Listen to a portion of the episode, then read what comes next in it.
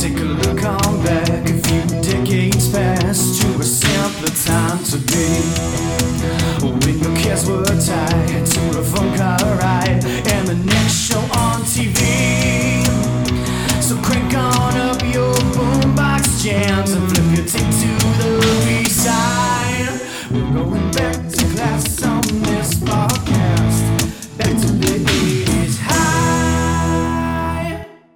Right, everybody. Welcome back to 80s High, the podcast that rolls up seemingly like a normal podcast, then transforms into the most radical 80s pop culture podcast, bringing you the best movies, games, TV, toys, and more. We're your hosts. I'm Optimus Ben. And I'm Decepticris. this is 80s High. Welcome back, everybody. You fool! I will take over this podcast once and for all! That was really good. That was awesome. I like that. You always say that when I do a half baked impression. Look, I, I can't do them at all, man. So I am, I'm impressed always. well, hello, everybody. It's great to be with you. Uh, for a moment there, Chris and I thought the last episode you heard from us was going to be the last because I think we just woke up an eldritch god off the coast of Washington by saying we were going to do Uh, this topic. Either that or a combiner transformer just crash landed near Seattle. Yes. My goodness, we had a little quake. We, and I'm not going to lie, it was small, but it was the biggest earthquake I think I've ever been in in my life that I've actually felt and been a part of. We looked it up no more than half an hour ago. Uh, there was a 4.5 magnitude earthquake off the northeast coast of the Olympic Peninsula that we both felt minutes before we started recording.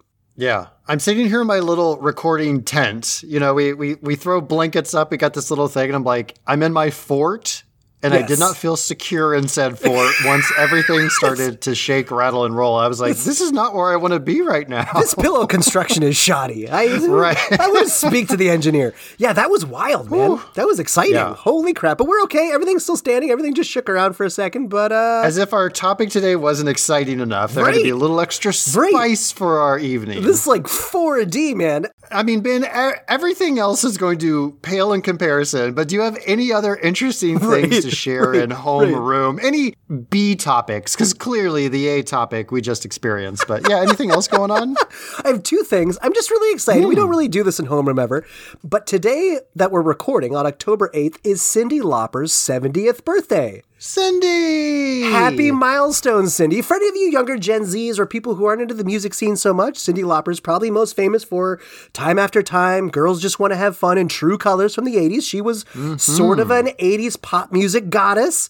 But happy uh, 70th trip around the sun, Cindy. Thanks for all your awesome music from the 80s and beyond. Absolutely. I hope you have a lot of fun out there with all your girls. With, with all you girls. Uh, the only other thing, I've also never done this in homeroom, and I just thought it was interesting, just bringing us back into the nostalgia of the 80s. I was perusing the interwebs, Chris. I don't know if you've ever gone down the tubes of, of the internets, if you've web crawled before. Never. I've never That's had any talking about. reason to ever go on some sort of like rabbit hole chase of information on the internet. I don't know what you're talking about. Explain it to me like I just crash landed to Earth Oh, like great. a transformer. Fantastic. this would be so easy.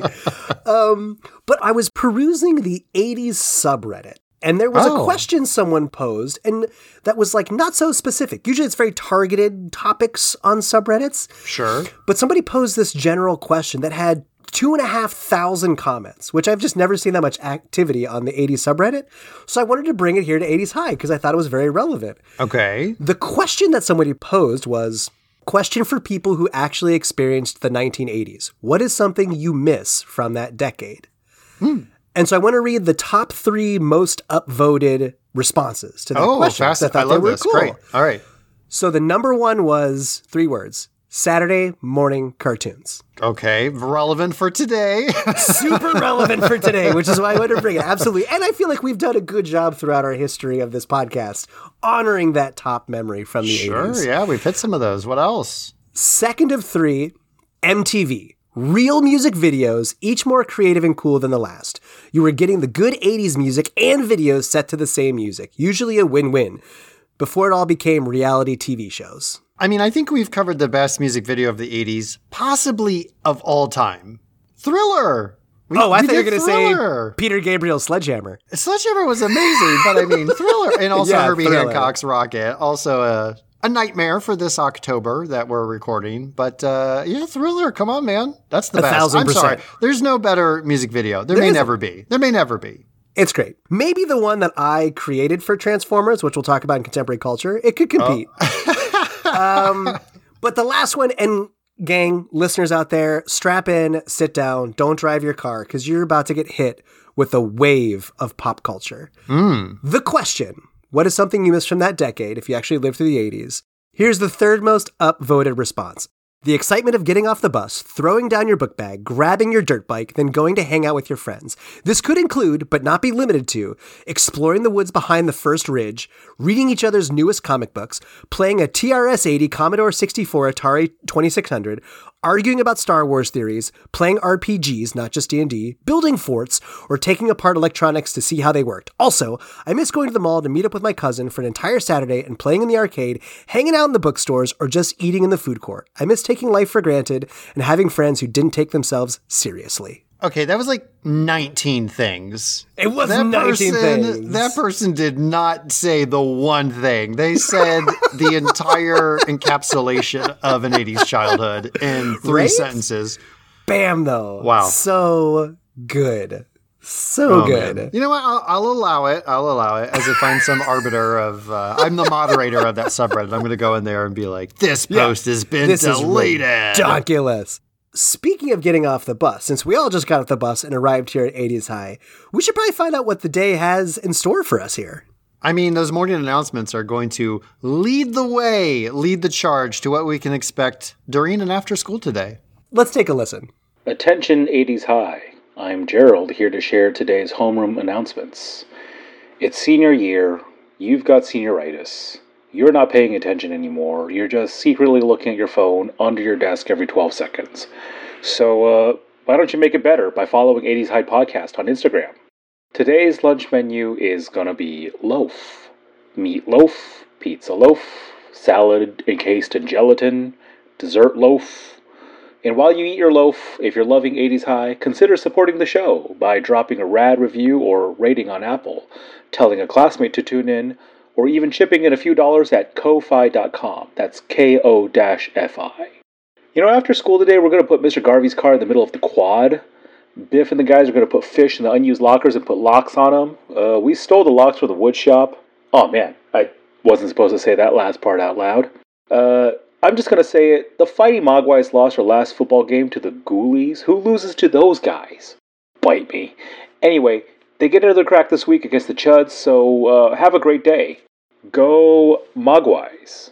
I look forward to after school where we all do our transforming sound impersonations, and it's Oh like God. a, a elimination contest, and see who who has the best sound effect. And hopefully Michael Winslow doesn't show up. Then we're all screwed. If uh, if Mikey Winslow wins. shows up, we're done for. Hands down. well, to get into the background behind today's topic, we are literally going to have to go back 4.5 million years, I think is what the true canon says for this property. Yeah, we got to talk about that. That blew my mind. Yeah. Uh, so let's go in the way, way, way, way, way, way, way back machine to history class and find out the origin of today's topic. Let's do it. Well, gang, fortunately, in our transition between homeroom and history, we did not get an aftershock from our earthquake. We are comfortably sitting still. And we are stoked to get into today's topic, which, again, biting off more than I can physically chew, we have chosen the epic, monumental property from the 80s Transformers. We've been knocking out some massive pillars of pop culture throughout the ages, right? Batman, Teenage Mutant Ninja Turtles, Transformers. These are just sprawling properties. So, whew, there was a lot of homework. I, I went home with like six books from school. My book bag was like killing me when I got off the bus. uh, but I did throw it down and grab my dirt bike. I was like, "Ah, I'll do homework later. So, Just like when we chose He Man, I want to put a boilerplate up at the top of history class here. I'm going to show a bit of my poker hand from chemistry and tell you right now, I didn't experience Transformers in the 80s. It just missed me. and it's a massive, massive property. So there's this is going to be a bumpy road where Optimus might blow a tire, bust an axle as he hits, you know, the occasional pothole on this highway. But as Chris and I always say, we are not experts. We are doing our best to research as much as we can and provide you some education and more or less entertainment along the way. I'm going to love some corrections. 80s High Podcast at gmail.com. Shoot us a message message us on Instagram. Let us know like what part of this passionate corner of this giant IP we missed that you wished we had talked about. But I'm, we're just not going to be able to tackle it all. It's giant, and there's a lot that I don't know. Yeah. So we're gonna just shorthand some stuff. You know, we're trying to find the the most enjoyable, juicy bits. Right? There's there's so much we could get into. We may not be able to cover what you love the most. You know, if you love the comic books, I'm afraid, you know, let's just let that cat out of the bag. You're not, uh, you're probably not going to be super thrilled. We don't have a lot to cover there because we're going to focus on the main stuff, which is the the cartoon and the toys and you know some of the movies, right? Yeah. Although there are some dope YouTube summaries of the history of the Transformers comic books out there, so if you just Yeah. search like Transformers comics YouTube, you'll be very happy. There's your nostalgia wave. Tell them we sent you. Ben and Chris sent you. We've said the word a million times, Ben. What is Transformers? The best way we can put it is Transformers is a media franchise. It is not just one thing. It is a massive franchise, largely mm-hmm. produced by American toy company Hasbro. Mm-hmm. Even the sentence I've already said is not fully accurate, and we're going to get into it. Right. But generally, the world of Transformers follows two warring factions of robots the Autobots, who are generally the good guys, against the generally bad guy, Decepticons. Mm-hmm. And these robots originated elsewhere from Earth, have found their way to Earth, and these robots, very famously, can transform into other things, such as animals, insects, vehicles, or everyday items like Walkmans from the 80s. A boombox. It's a boombox. Right. And if you can sell a thing, then that thing has at some point been in the Transformers franchise. There's there's toys, cartoons, movies, lunchboxes, clothing, video games. You name it, you got it. Right. So, like I said, out of the gate, I already lied and I said Hasbro invented all this. And that's not true. Let's get back to the OG, OG, OG. And that is Takara Toys.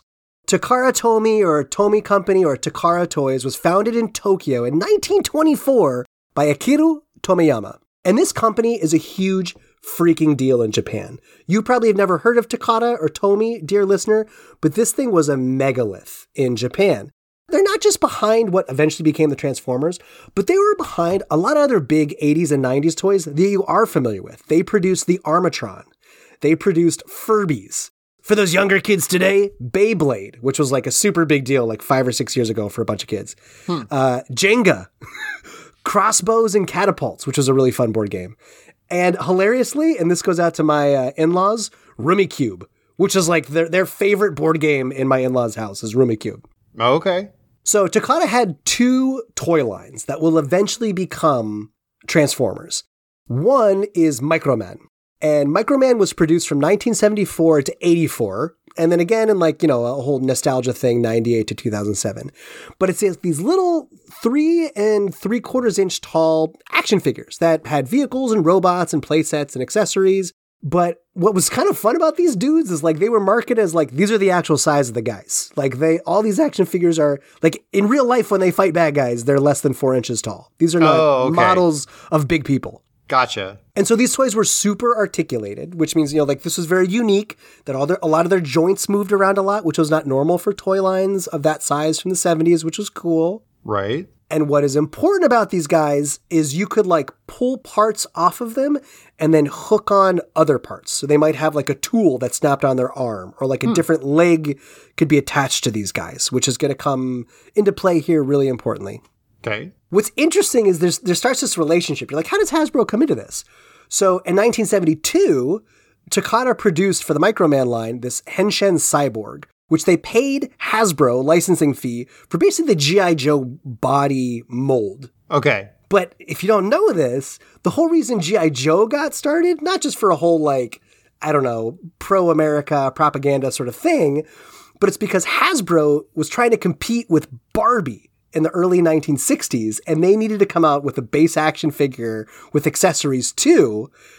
And so Hasbro started G.I. Joe. So if you like G.I. Joe, if you like Transformers, you actually kind of have to thank Barbie. Hmm, interesting. Pretty crazy, right? I didn't think Barbie was going to come into this, but there she is. She made it. All right. So you've got the Microman toy line, and in 1983, they did this new part of the Microman toy line called Micro Change. And these are like seemingly ordinary items, like cassette tapes and a microscope and watches, that could then change into other things to help Micro Man. Like they became tools and weapons and vehicles and stuff. Okay. So this is like the baseline. That's like the DNA that's really neat of like, here's an everyday thing that changes into another thing with action figures. Right. Okay, second half of this story. Takara Toys does the Diaclone toy line in 1980. And these are, let me know if this sounds familiar, transforming vehicles and robots. But in this case, they're piloted by mini little magnet shoot figures that are like kind of like the Micromen that fit in these vehicles. Okay. They also did car robots in 1982, which is like the same thing. Now we've got real cars with wheels transforming into robots. Mm-hmm. This is the DNA. So in 1983, Hasbro executives jumped on a plane, flew way over the Pacific to the Tokyo Toy Show uh, to look for some new stuff that they could license and bring to North America. And they were like, hey, remember those cool Takara guys we did the whole like cyborg dude G.I. Joe thing with? Let's go see what they're up to. And they saw these car robots and they saw Microman's Micro Change toy line, and they were like, "This is it. This is what the mid '80s needs in the states." Uh, and so they licensed them both from Takara, and Hasbro called them Transformers. Here we go. Boom. The birth, 1984. Bum, ba, da, ba. What's crazy, and what I think is so fun, and probably like huge Transformer fans know this, but most of the original Autobot vehicle based characters are like straight car robots and Diaclone robots. Like a slightly different color tone, but like they are the Casson models of the Japanese toy line from earlier in the 80s. Same Yeah, stuff. know, I didn't look through all of them, but I definitely saw a truck that was like, that's Optimus Prime. I think it's like all blue. It's like all blue instead of Yes. like the more red and gray and, you know, with little blue accents in there. I was like, oh, wait, that's Optimus. It's basically they took that and repainted it. Is that pretty much what they did? yes, that's pretty much it. And even sometimes it wasn't that far off of a repaint. Yeah, yeah, that's true. Okay. All right. And this goes on and on throughout the whole Transformers line. Like this original Diaclone and Micro Change line, like you get models pulled straight from that to make the Dinobots and the Insecticons and Starscream and a bunch of Decepticons and Constructicons. All these guys are like already pre-baked in Tokyo years before, which is great. This is 80s high, guys. There's a lot of Transformer stuff to talk about after the 80s. But I'm what Chris and I are going to focus on is Generation 1 or Gen 1, which is sort of mm-hmm. like a retroactive label that's been applied to the Transformers that came out in the 80s. right. So that licensing fee that Hasbro is paying is just making it rain money in Japan. And so by 86, Takara's like, why are we even making our own microchange and Diaclone anymore? So they they stop. They shutter both those toy lines and they're like, we're in this 100% with Hasbro. Let's sell Transformers. Let's make a gazillion dollars. Oh, interesting. Uh, and it's going to work out. So the first release of the Transformer line actually had a lot of toys. I think for like when a new toy line comes out, there's not a ton, but there's 28 action figures when it first launches in 84. 18 Autobots and 10 Decepticons. 11 of the Autobots turn into cars, 6 into mini cars, and 1 into kind of a semi tractor trailer, heroically known as Optimus Prime. yeah. For the Decepticons, three turn into planes. One's a cassette recorder, which is hilarious just to read now, but when we later talk about Soundwave, he's actually a pretty dope character. Yeah, absolutely. Five would be mini cassettes, and one that actually turned into a weapon, a gun, a full blown gun, right? Which is like such a funny choice, A child size handheld pistol. right? It's great. It's great. I love it. So, coming down the line on the history of the toys, just real fast, most of the Transformers were designed by Shoji Kawamori, who was the creator of the Japanese mecha anime franchise Macross, which was adapted into Robotech later in North America. If any of those make sense to you who love mecha kaiju battle stuff, that probably rings a bell. But Right. Shoji Kawamori designs all these brilliant, like the engineering behind how these robot toys work, which is great. Yeah. Oh, I love this little nugget in our research. If you're looking at the different Transformers toys and you want to know which one in North America came from either the Diaclone or the Microman line, tiny cockpits equals Diaclone. So if the vehicle has like a little cockpit where somebody could sit, that's a Diaclone toy. Okay. But if it's an everyday object, like you said, a gun or a cassette tape, that's microchange. Okay. Uh, shout out to Dan from Toy Galaxy, who did a great video on explaining that. But like, that's a great little nugget just to pull away where they came from. Nice. So the story, this story has so much retconning and crossover universes and time travel. This is so hard to actually summarize in a meaningful way. So we're just going to talk about the original story. So Hasbro actually goes for the big guns and they hire Marvel, Marvel Comics to write the backstory. Sure do. Editor in chief Jim Shooter writes the overall story, and uh, Dennis O'Neil was assigned to come up with the characters. But actually, at the end of the day, O'Neil's work wasn't really that much appreciated besides coming up with the name Optimus Prime, who was, I forgot to mention, you mentioned the tractor trailer. Back in the Takara days, Optimus Prime, uh, when he was part of the Diaclone line, was Convoy. For anybody who. Because he has a cockpit. I learned something. He does have a cockpit! You got it! There it is! So, uh, in that case, Jim Shooter says O'Neil hit the road with the other uh, Decepticons, and he chooses Bob Budiansky to create the characters. And Budiansky was with Marvel for like two decades. He was a writer, editor, did penciling work. Um, so he comes up with the names and the backstories for pretty much all of them. But he also did these very cool like tech spec biographies that get printed and packaged with a lot of the toys that like explain how they transform and how they work and like put sort of like an engineering science spin to the toy line, which is really fun. Nice. Yeah. So, Chris, you know, we gave a little teaser in at the start of history, but what is the sort of background story that Shooter ends up writing? Yeah, so basically, it's like four and a half million years ago on Cybertron, there's this battle between the two factions. I think if I remember correctly, the Autobots are trying to like escape or do something and are intercepted by the Decepticons. And they both in their spaceships end up crash landing on Earth. But again, it's not present day Earth. It's not 1984, 85 Earth. It is 4 million years ago. And they all just like pass out, get a little beauty sleep. And I think these little like bots come around and like repair them. And they wake up in 19, was it 85 ish? Yeah, yeah, yeah. Which conveniently they all look like 1985 vehicles. So it's a perfect time to wake up. It's never a better time to wake up on Earth. Like we lucked out. We look exactly like cars on the road these days. A thousand percent. Does that mean Cybertron invented the Volkswagen Beetle? I don't know. I don't know. Who's to say? But so they basically be. wake up and then they realize they're lucky to be alive and they say, let's peacefully coexist with the native inhabitants of this lovely planet. No, they don't do that. They just start shooting at each other once again. And they're like, hey, Earth got power. Let's suck all the power so that we can recharge ourselves and murder each other. and that's basically the story. That is a perfect summary. And and by the end of the decade, this story grows to basically go back to the origin of the universe. And this comes to like a light versus dark. You've got Unicron, the dark god, versus Primus, the light god. It's like we go back millions upon billions of years is where the trans like I don't think I don't think Snorks ever went like I don't think there was even a flashback in Snorks ever like to Well, the previous Captain day. Ortega and his ship. Besides- Don't forget Captain Ortega. The best Ortega. part of the Snorks. The so best. this gets so big. But this story was critical, right? Like like building a world because like okay, here's like the little problem. Here's the little funny problem.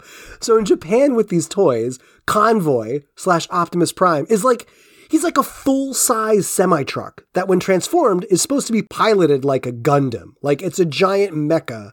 Mm-hmm. And who is Convoy's or slash Optimus Prime's arch nemesis? well, originally Megatron. Yeah, it's Megatron. And Megatron at the time is he's on the toy on the box of the toy in Japan. It's called Gun Robo Walther P38 Uncle, which is like he transforms into the handgun from the TV show The Man from Uncle. All right. So you've got a mecha Gundam versus a handgun. Mm-hmm. This battle is over in seconds. It's an odd choice to still have him turn into a gun and not something different. But again, they, they Right? have the toy line. They're like, we're not going to create these characters. We just have to shoehorn them into our own mythology. Right? Uh, how do we do that? And it's funny you say about the mythology. So, right, Marvel's at the helm here, and Marvel never misses a chance to self reference. So, what's crazy is the Transformers used to originally be in the Marvel universe. And in the original comics, you had, What? you had appearances from Spider Man, You had appearances from Nick Fury. They visited the Savage Land. Other cameos from like I never knew that there was crossover with the superheroes and the Transformers. I saw, I mean, we'll get into this maybe. Uh, I saw there was a crossover in one episode with G.I. Joe. I think there's Yeah, a G.I. Joe right, uh, villain maybe that shows up in one episode. But wow, I didn't realize that Marvel also took a little dip into their metaverse as well. Interesting. Totally. Totally. In America, the comics lasted until 1991, the original Gen 1 comics, with 80 issues. But in the UK, it went 332 issues. Wow. So that's the story. That's the comic. We've done the toys. But I think what a lot of people also remember is that sweet guitar riff introducing the cartoon show.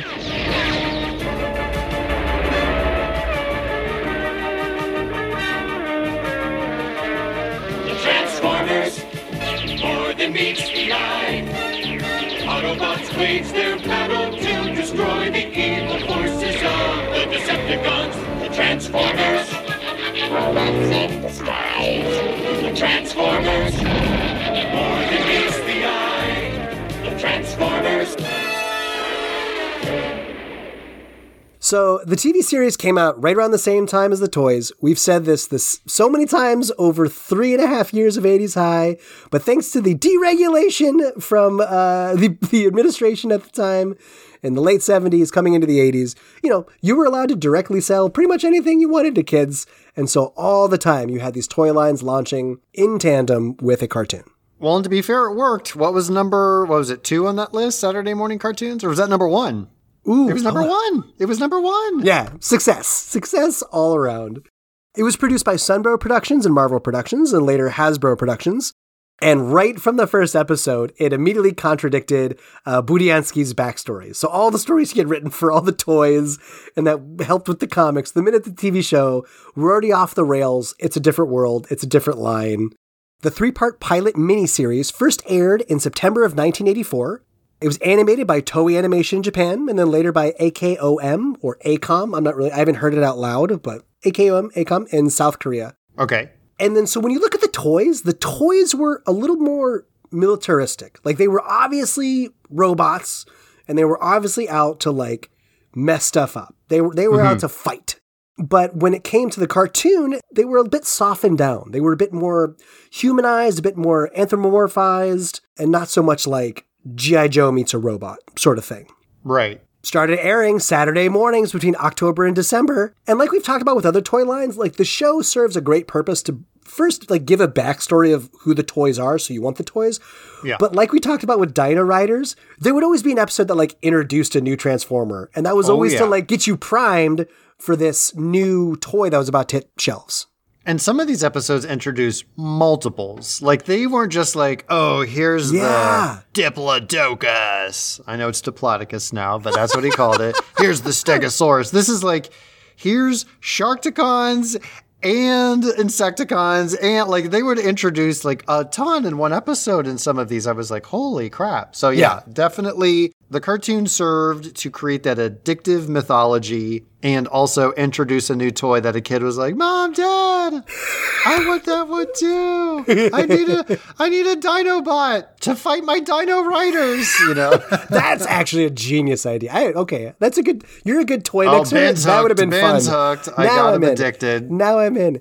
So in this very first season, they came out with 49 episodes and then another 16, 65 total episodes.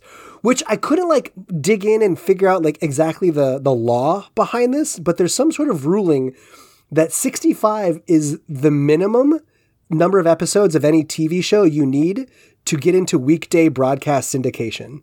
Yeah. So they like strategically made enough, just enough episodes to get syndicated weekday broadcasting. I believe that's from the first two seasons where you get to 65. Oh, it's 16 for the first, and then they were like, this is going great.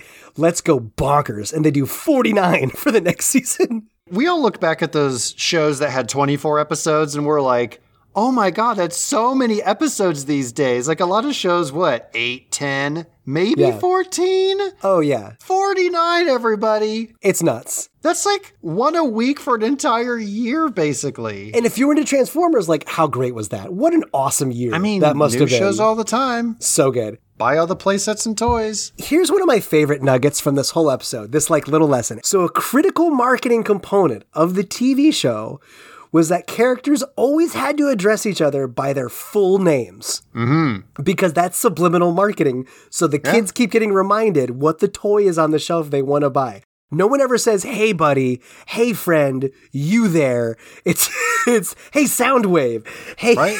hey, Optimus Prime," "Hey, Bumblebee," which GI Joe also does a lot Sure. you would know better than I do, but not just each character, but like you talk about their vehicles in the full toy name and not just like let's jump on the motorcycles. It's whatever it was, the Right. the GI Joe Rambler, whatever it's called. Well, I think these two are like companion shows in the sense of like you have these ensemble casts of good guys versus bad guys. Yeah. There's always a scheme that the bad guys are trying to do that's foiled by the good guys. You know, they are the champions of bravery and courage and responsibility and honor and all that stuff. And the bad guys, of course, cheat and cut corners.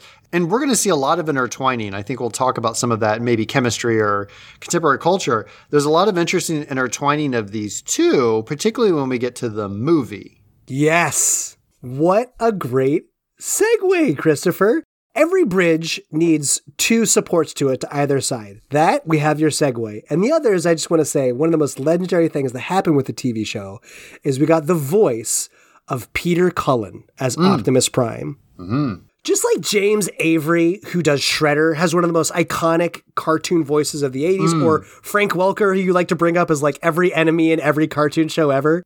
Including this one. Yeah, Peter Cullen is like the voice of good from 80s cartoon Saturday mornings. Yeah. But no, you did bring up one of the most legendary things to happen in the 80s for this property. Because again, if you're a kid who loves a property that you've only known through toys or TV shows, to have the opportunity to see it on the big screen, that thing transform into a movie, is mind blowing. Right. So on August 8th, 1986, the cartoon becomes the film The Transformers the Movie, which is mm-hmm. set in the year 2005. So the movie introduces the Matrix as the Autobot matrix of leadership, but the biggest thing that happens in this movie, just 23 minutes into this movie, they kill Optimus Prime. They kill a lot of characters. They kill almost all of the G1 characters. Like on both sides, they kill a lot. It is a massacre. Like, can you imagine when the when the the live action Ninja Turtles came to the big screen, and if in like the first half hour they killed like Splinter and Leonardo?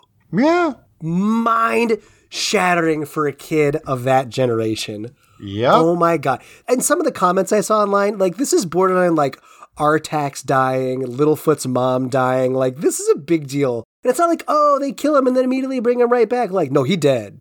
Prime be dead. A gross miscalculation on their part, which I'm sure we'll talk about. Yeah, yeah, yeah. But here's the thing. This voice cast is ridiculous. Yeah. I don't need to get into the whole thing, but like Megatron transforms into another bad guy. Leonard Nimoy, Spock, voices him. Scatman Crothers, like a famous musician, does jazz.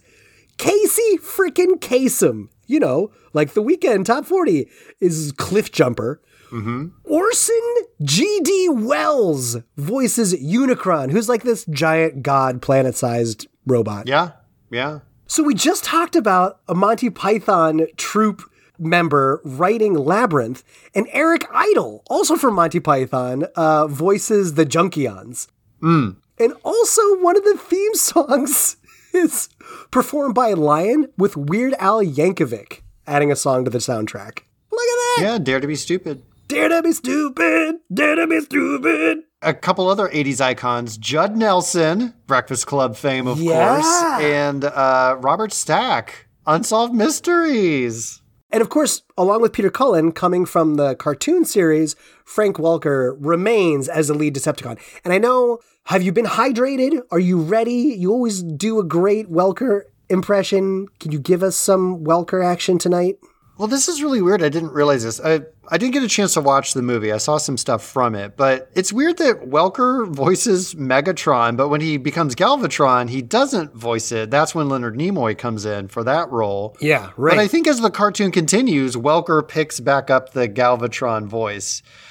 very confusing. Um, you know, that's the I guess the politics of making these things. They're like, we gotta we gotta get Nimoy in here somehow. Right, oh, we'll, we'll give him Galvatron. I don't know.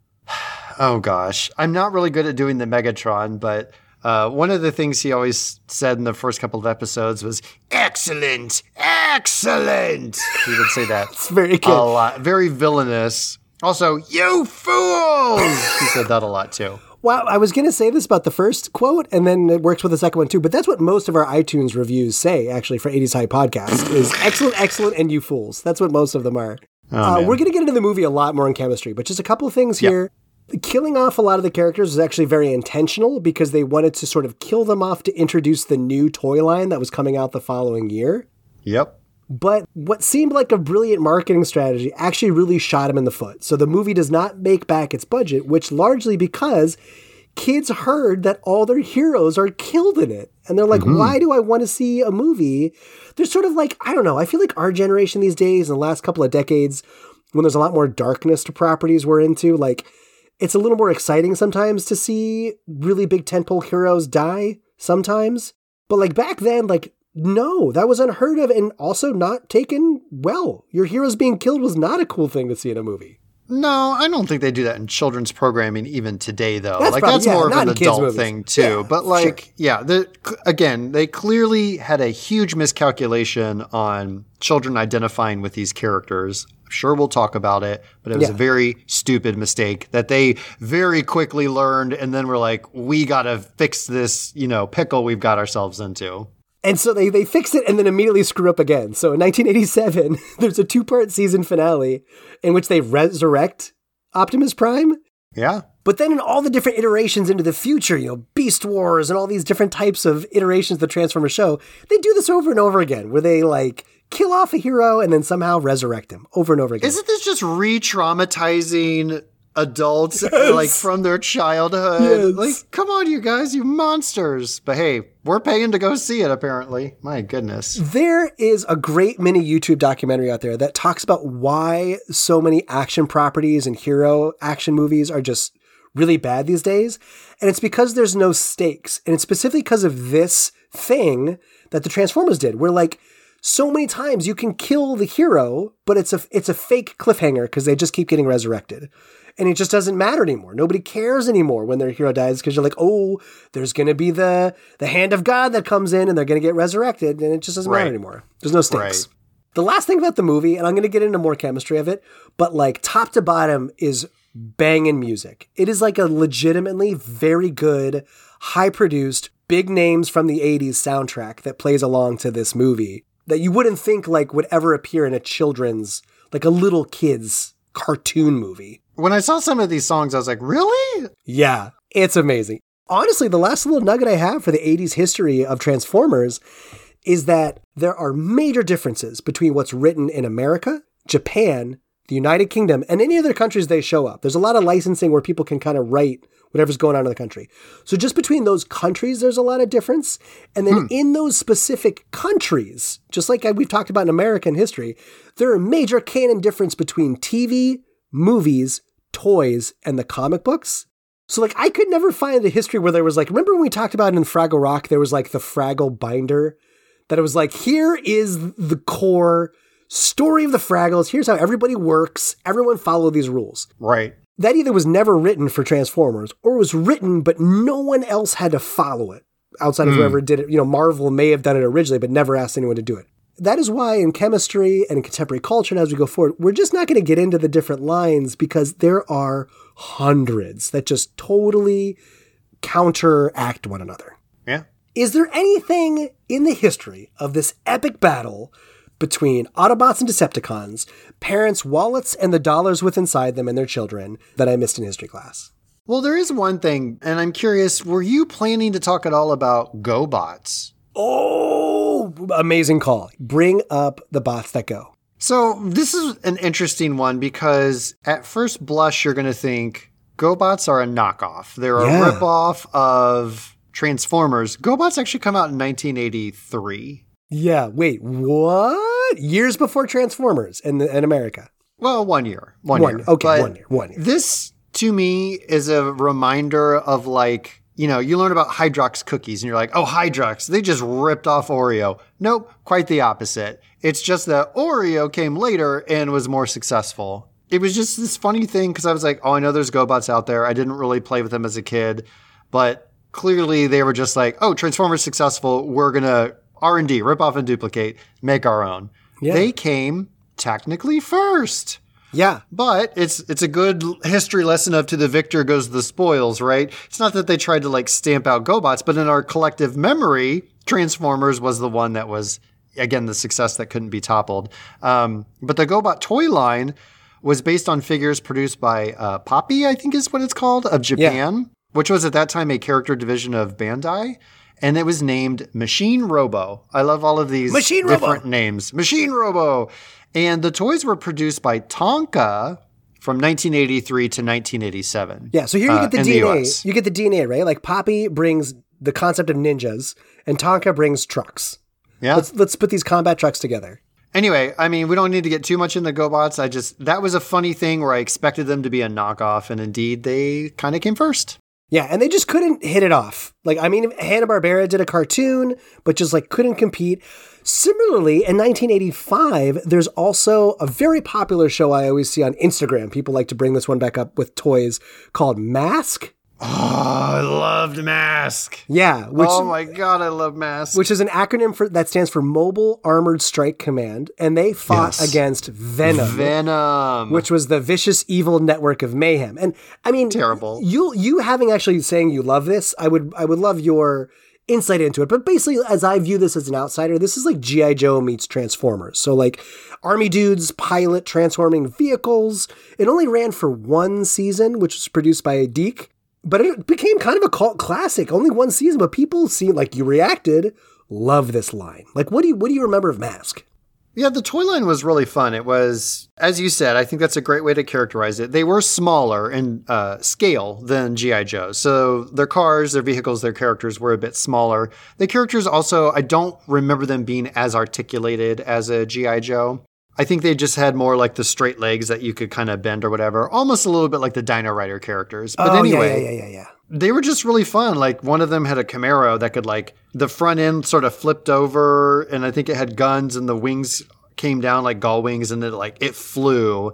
And then there was a semi truck, but like the front uh, grill kind of came out as like a battering ram, and they were kind of fun, cool toys. And much like Transformers, you could play with them in their like normal state versus their like transformed state, right? Yeah, yeah. And so you had kind of these two versions that you could play as a kid.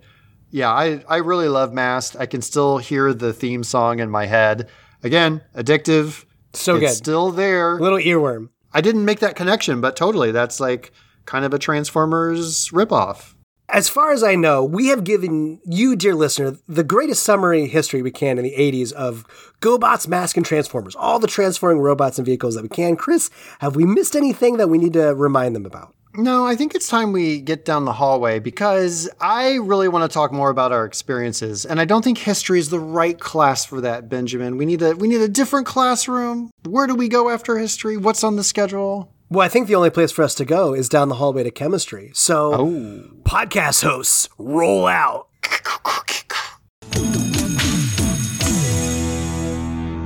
It was like I rode my mountain bike up and I skidded the back tire out. I'm here in chemistry. We now return to the Transformers.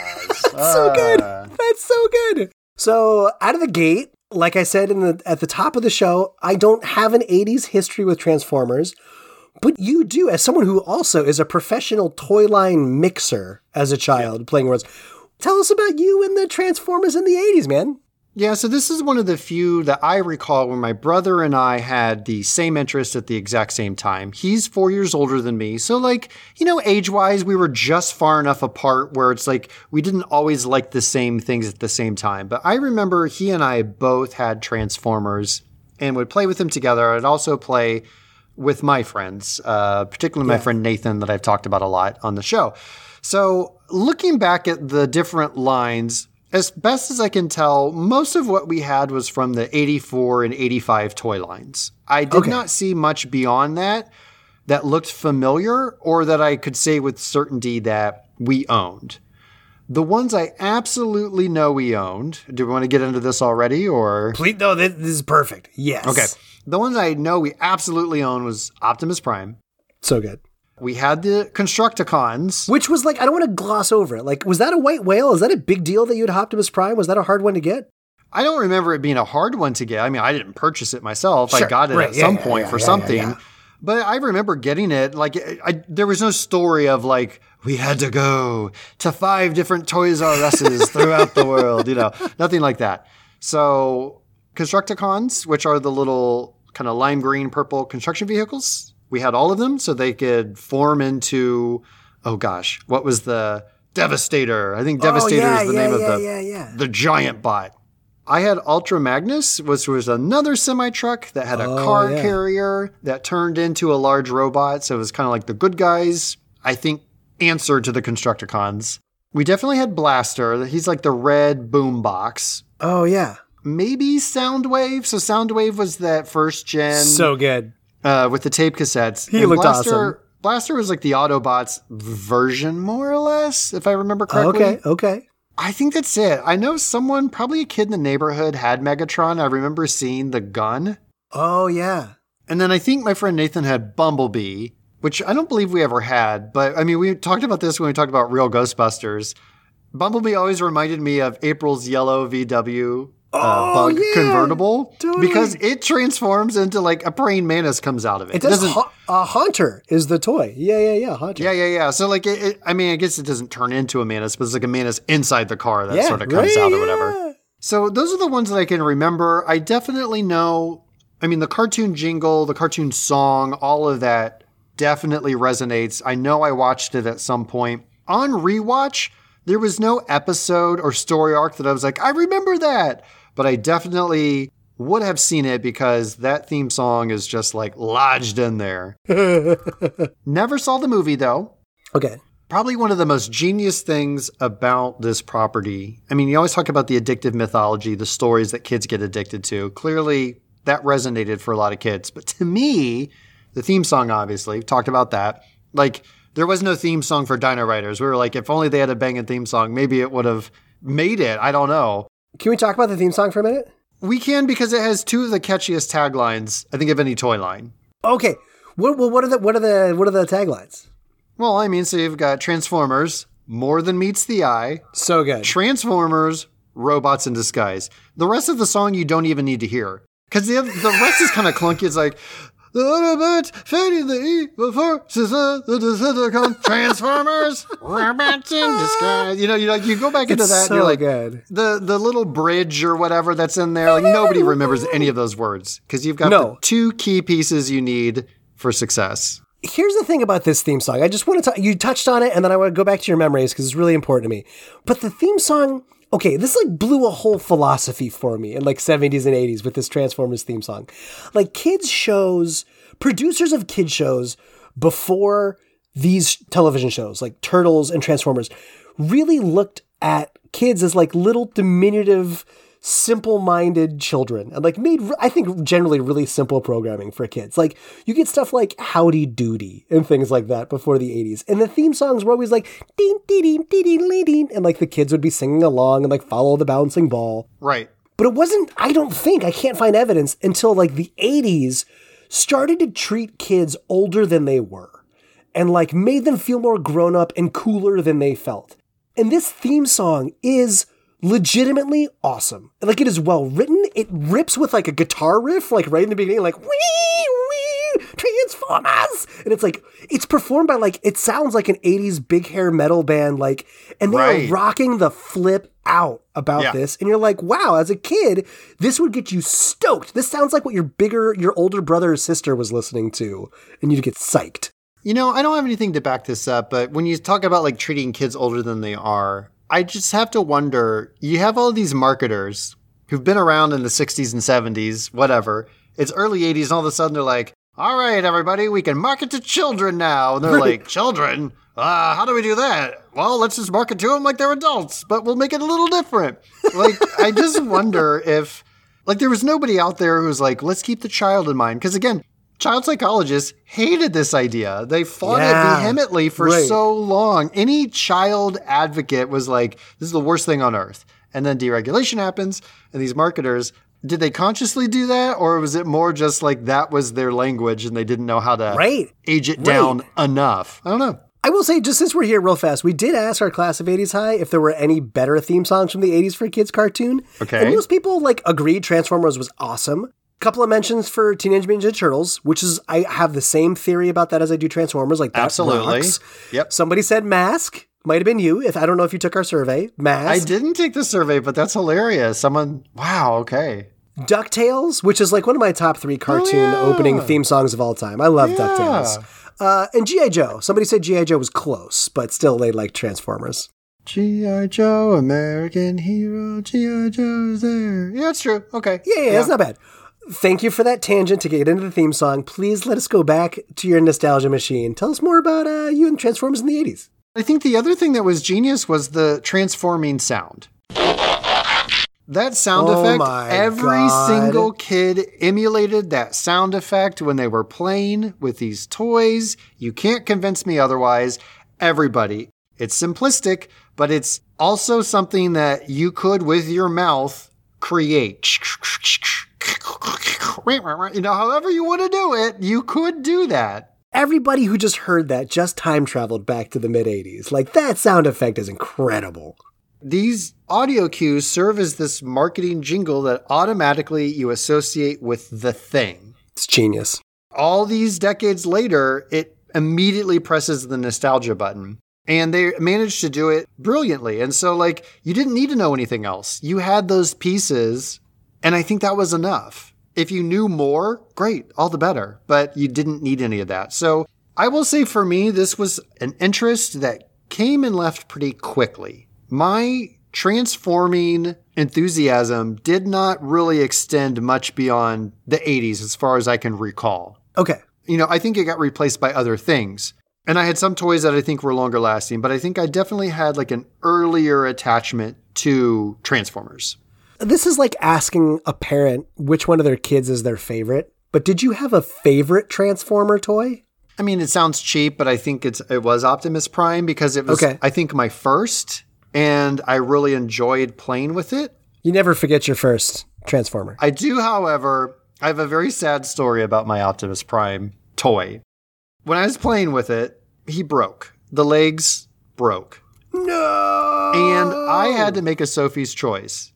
My dad was like, I can super glue this, but whatever position I super glue it in, Optimus is stuck there. He's No, either a yeah. truck forever What do you choose? or he's a robot forever. Oh my god. He can't transform anymore. This is an existential crisis for Prime. Like, what is he going to be for the rest of his life? Here's the wild thing. I don't remember what I chose. I really don't remember. That's what's Oh so my crazy. I was trying like heck to think. I want to say it would have been the robot, but I can't with any certainty say that. I also do believe eventually a replacement was purchased. Oh, so Oh, I think okay, I got good. a new good, good, one. Good, good, good, good. But at least for a certain amount of time, I was stuck either with Optimus Truck or Optimus Robot. And I can't remember. I don't remember. For my little, gosh, what would I have been in 1985? Six year old brain. Sure. That was Oh, just like, what do I do? What do I do? The choices, the earth shattering consequences of my choices here. That's I Oh, love man. that. I love that that ha- that decision. I well, we did pose the same question to the class of '80s high, and I was surprised there's some consistency. Okay. So we had a unnamed classmate uh, first said probably some Dinobots. Dinosaurs are great. Robots are great. No one knows what's going on or why these things exist, so let's just make everything awesome. Right. I agree. It's so good. And this is the consistency. Optimus Jim agrees. He loved the Dinobots the most when he was a kid. Hmm. He says, I can't tell you how happy I was when I opened my presents that year and saw that I had three or four of them. That'd have been amazing. If your parents are going to get you some Transformers for birthday or for Christmas or Hanukkah or whatever, you can't just get one. Like, you need them to be able to fight each other. And so it's awesome to get a bunch at once. Well, like if you got one of the Constructicons, that would be like probably more sad than it would be enjoyable because you're like, well, Oh, all no. the rest? All I have is the left leg. I need more. He doesn't have any friends. Oh man. But a bit of a darker classmate, Aaron says Megatron was the best. He was usable as a cool toy gun in addition to using him with other Transformers. I played with a lot of that toy until all the joints were so loose he wouldn't stand up in robot mode. LOL. I do remember the joints could get really like loosey goosey and wiggly. That was Yeah. yeah. I mean, Yeah, with a lot yeah. of those, it happened to GI Joe as well, right? You'd have that GI Joe that had like the like the little noodle arm that just kept moving around because the, the little teeny tiny screw would just get a little loose. Yeah. Now, you've talked about this with other toy lines, so I've got to ask you this question. Were there any Transformer toys you never got, but you really wanted that were like the holy grails, the Ecto ones, the firehouses, the aircraft carriers of G.I. Joe? So I probably I thought about this. I probably would have wanted Bumblebee because like Yeah. little VW bug, cool little car. I probably would have wanted Starscream. He was a like really cool fighter jet. Ooh, And yeah, yeah, yeah. I think that one. would have been a really cool toy to have like now. Is it because you wanted the toy, or like in your soul, you're someone who always just questions leadership and you're sort of a thorn in everyone's side and like always trying to take on the in charge? You know, I do question leadership. Maybe I am a Starscream. If I took my what transformer are you? I was a Starscream.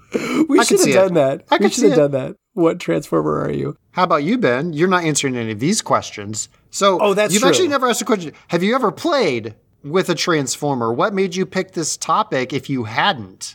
Uh, no, it's like the same as Explain He-Man. yourself. Explain, what are you doing here? What are you doing here? WTF, No, Ben? It's like He-Man. Like, uh, like I know it's a big property. I was curious to learn about it and like see what all the noise was about, all the voof, voof, voof, voof, voof, voof, like what all that was about.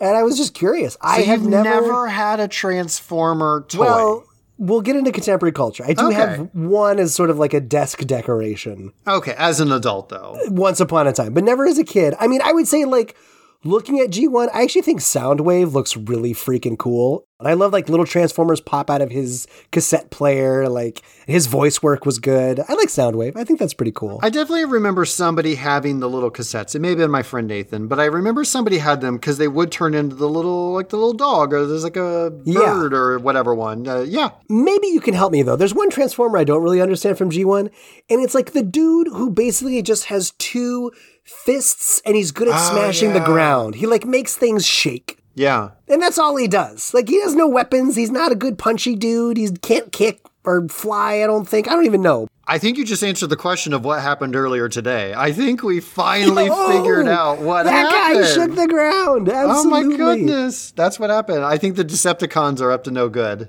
We also asked the class of 80s high what were the golden goose eggs that you never got hold of. And actually, most of them were pretty happy, except somebody was pretty ticked off that a friend broke their Soundwave as a kid. I would be very mad. Super mad, super mad. But Aaron Tron did said absolutely, especially Soundwave, Starscream, and Grimlock. Starscream, just like you. Grimlock was the T Rex. That would have been cool. Yeah. But Aaron Tron said those three were so hard to find at the height on Transformers G1 popularity, as were any of the Decepticon jets. I have purchased all of these as Transformers Masterpiece editions. Oh. Oh. How about that? Last big question I've got for you at the top of this chemistry is you always talk about mixing toys. Like, how did you mix Transformers with other toy lines in your adventures? I don't believe that I did. Oh, these now why not? What were these too pure? You could not mix the Transformers with others, or they were too deadly. Like G.I. Joe's Turtles, no problem, but when an Optimus Prime shows up, everybody loses. Well, what would you mix them with? Size wise, what would you mix them with? Because as vehicles, they're- don't really translate into anything else. Again, I'm not going to have a, a giant Ninja Turtle next to. I mean, I guess you could have them fight side by side, but the whole idea is that the Transformers are huge compared to a person, yeah, and a Ninja Turtle is human size. Sure. And so if you have Optimus Prime fighting next to a ginormous turtle, he's either really tiny.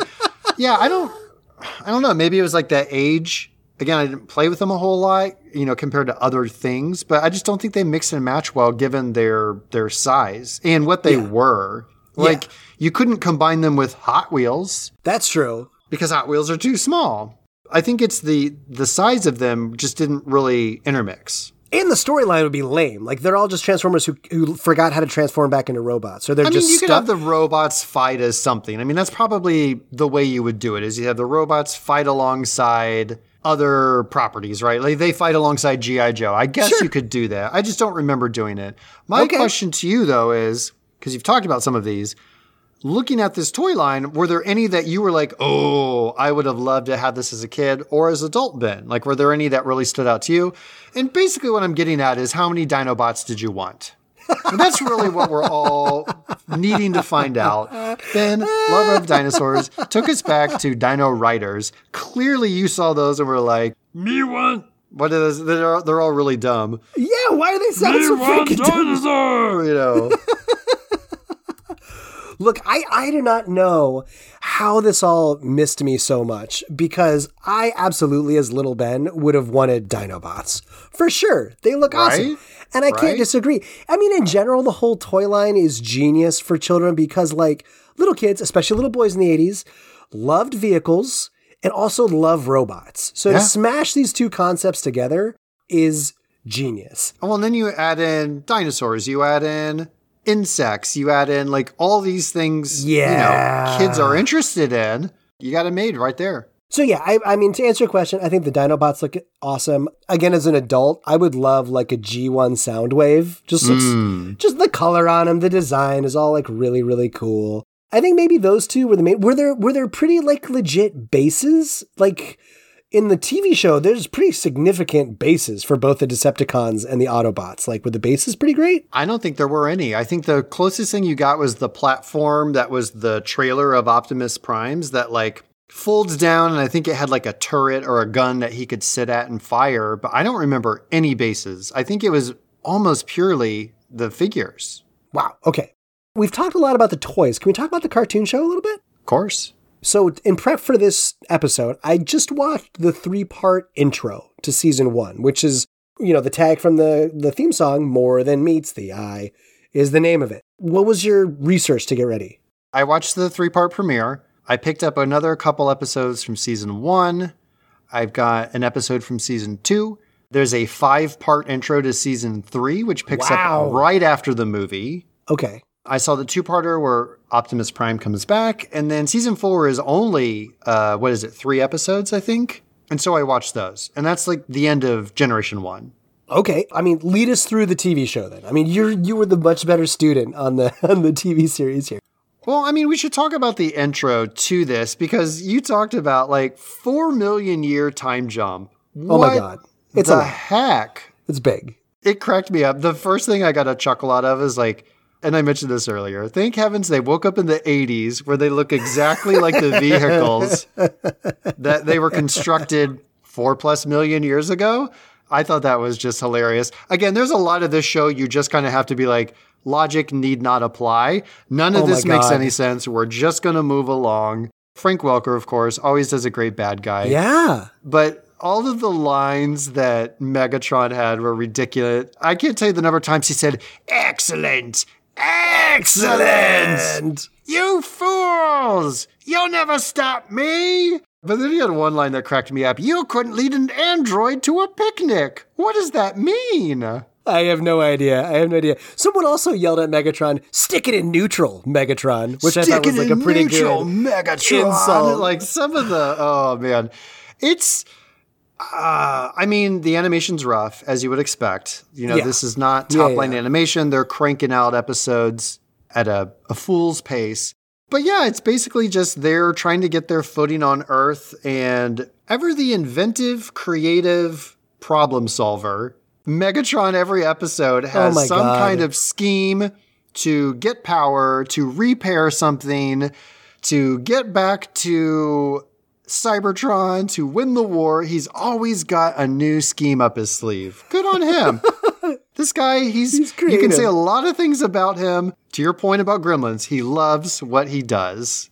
Oh, he, he- yeah, seriously. Except when when um, Starscream is all up in his business. I, I don't know if that's Oh, some yeah. sort of like political commentary they're trying to make, but like the leadership of the Decepticons is always tenuous and threatened. And the good guys, everyone's like Prime's the guy. We get it. Everyone follow Prime. But like no one seems to want to follow Megatron. But that's the that's the archetype, right? The bad guys are thirst for power. So anyone who follows Yeah, them also yeah. wants to thirst for power. So they're going to try to overthrow the top dog so they can be the alpha. So like yeah, it definitely plays into that archetype of bad guy as cunning in every way possible to stand on the chassis of their fallen uh, fellows chassis and enemies so they can be the top of the scrap heap.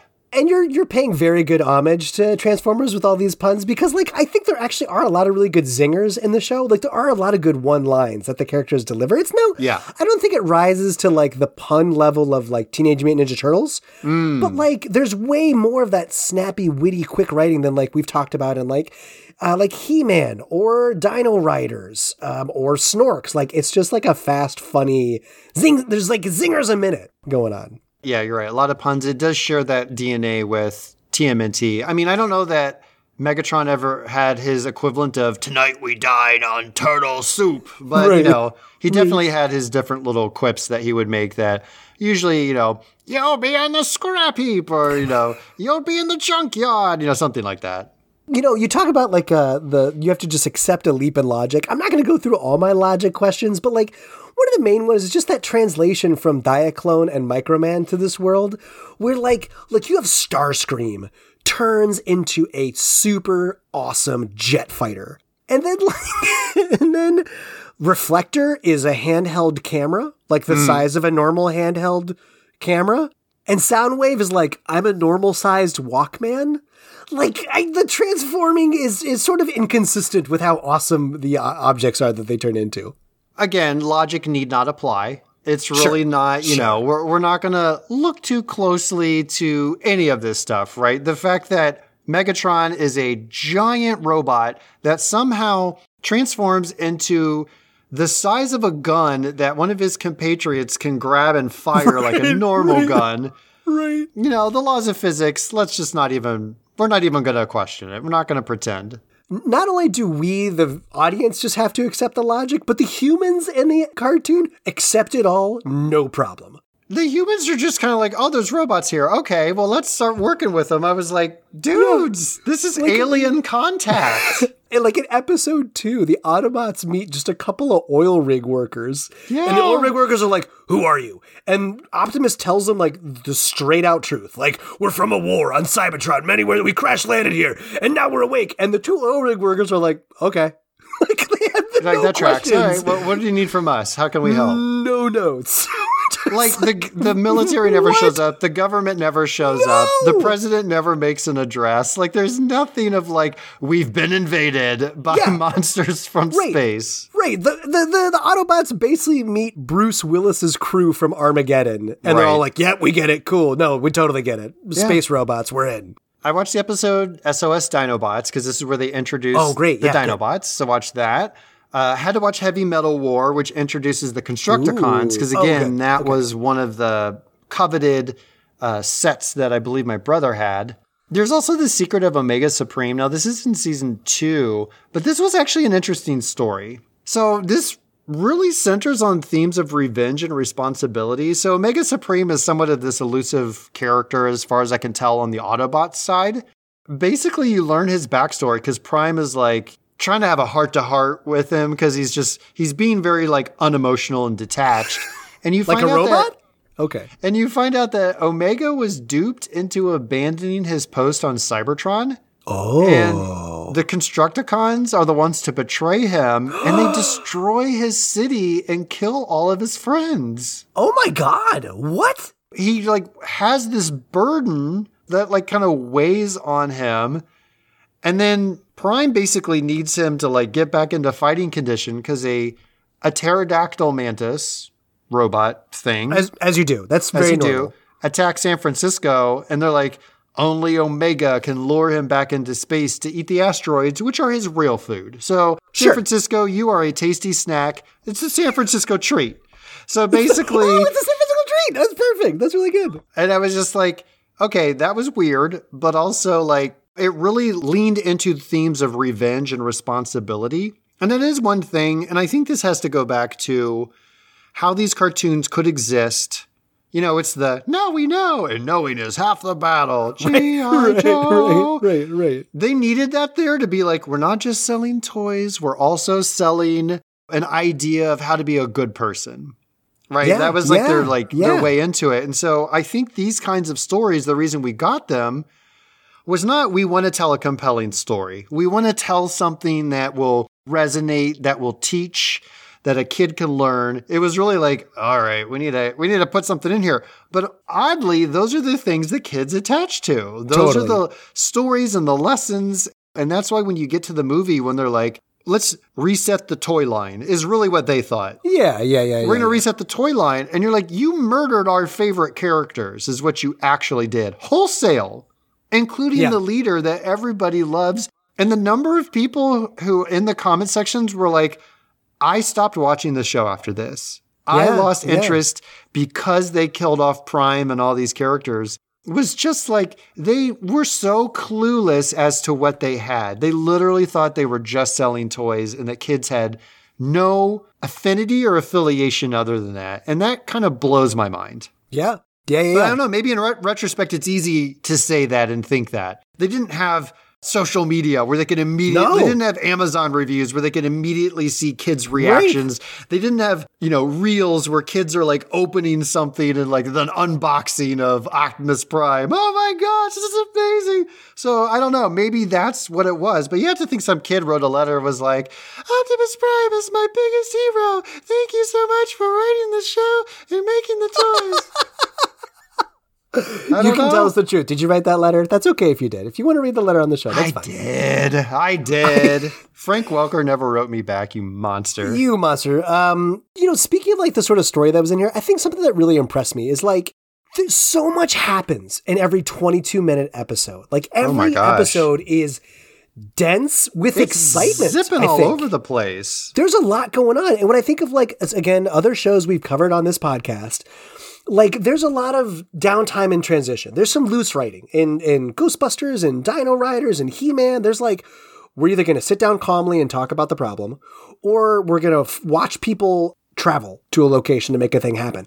But Transformers is like every minute there's quips and there's fighting and there's like some new thing getting blown up or getting built. Like at least the three that I watched, I was like, wow, these are great. These are dense. There's a lot going on. These are awesome. And I would say that that more or less carries out throughout. I think, you know, they try to pack so much into that first three parter because it's like, this is the origin story, right? We got to jam all this stuff in there. But I would say by and large, like, the other thing they do a lot is like the switching back and forth, and they have the little clever, like, switch back and forth transition music, and then it Yeah. either shows the Decepticon logo or it shows the Autobots Dude, logo. So it's like you know, it's almost like Batman, like back of the Batcave. Yes. You know, it's almost like that.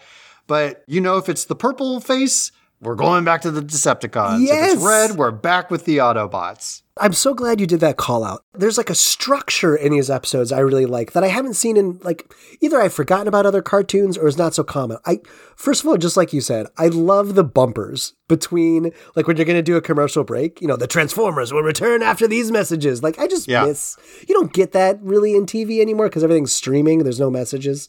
Yeah. Unless you've got the cheap level of Hulu and then there's messages that blare out of your TV and deafen everyone in the room. That's right.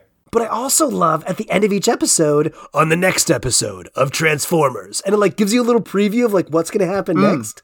And that's another thing you don't get in TV anymore, or like children's television or not. And like that's so exciting as a kid and like a sneak preview of like, whoa, wait, what robot was that? What's gonna happen? I have to be there and watch next Saturday morning. Yeah, that's definitely one thing with streaming. I mean, obviously, for the most part, you know, some streamers do release on a weekly basis, and the seasons are much shorter, as we've mentioned, and we all know. But that was one fun thing about these shows is when it's like on the next episode of whatever, and they showed you that little preview. And sometimes you watched and you were like, oh man, like it just looked like a boring episode. But other times you were like, oh my God, I can't wait to watch that.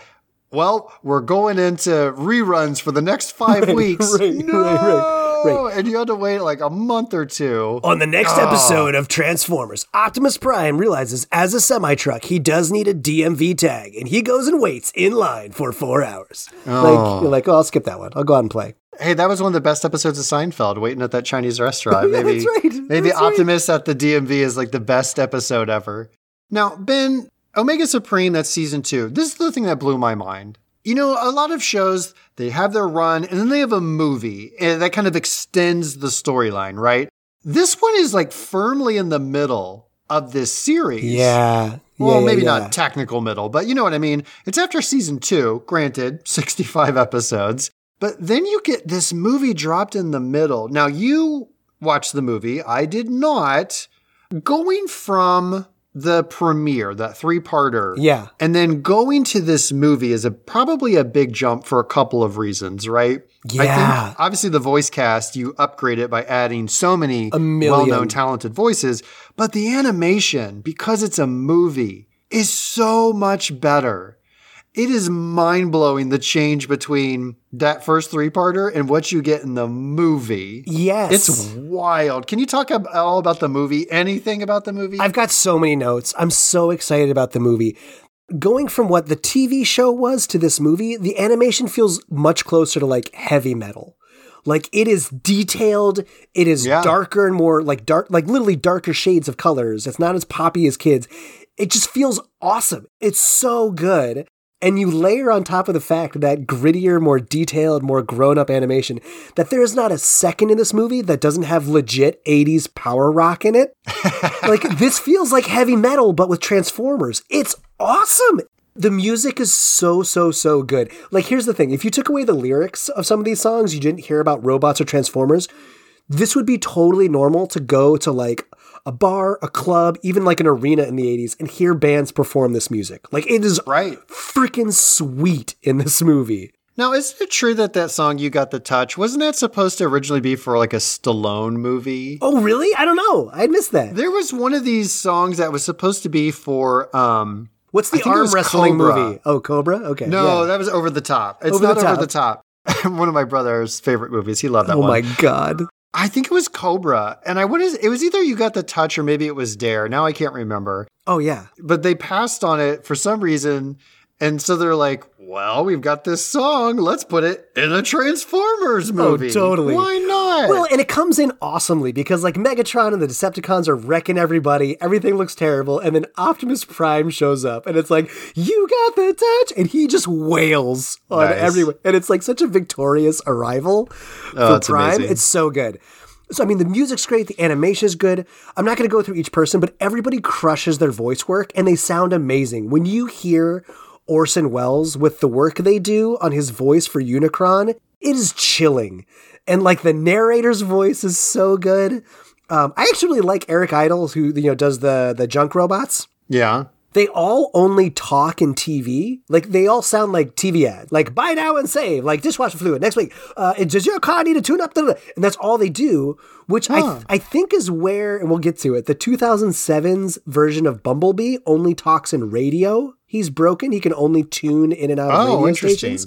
Oh, and I'm okay. wondering if this came from the movie back then. Hmm. But immediately out of the gate, you mentioned an episode like this. Like in the movie, it starts like there's this cheerful little robot society, some other planet, not Cybertron. And like Unicron shows up and eats this planet.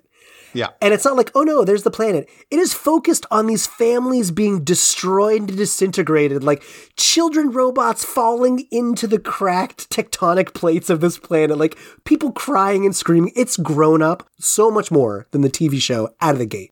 Unicron is such an interesting character because it's this giant planetoid, basically, but it has these like it has arms, right? I think it has arms. Unicron? yeah.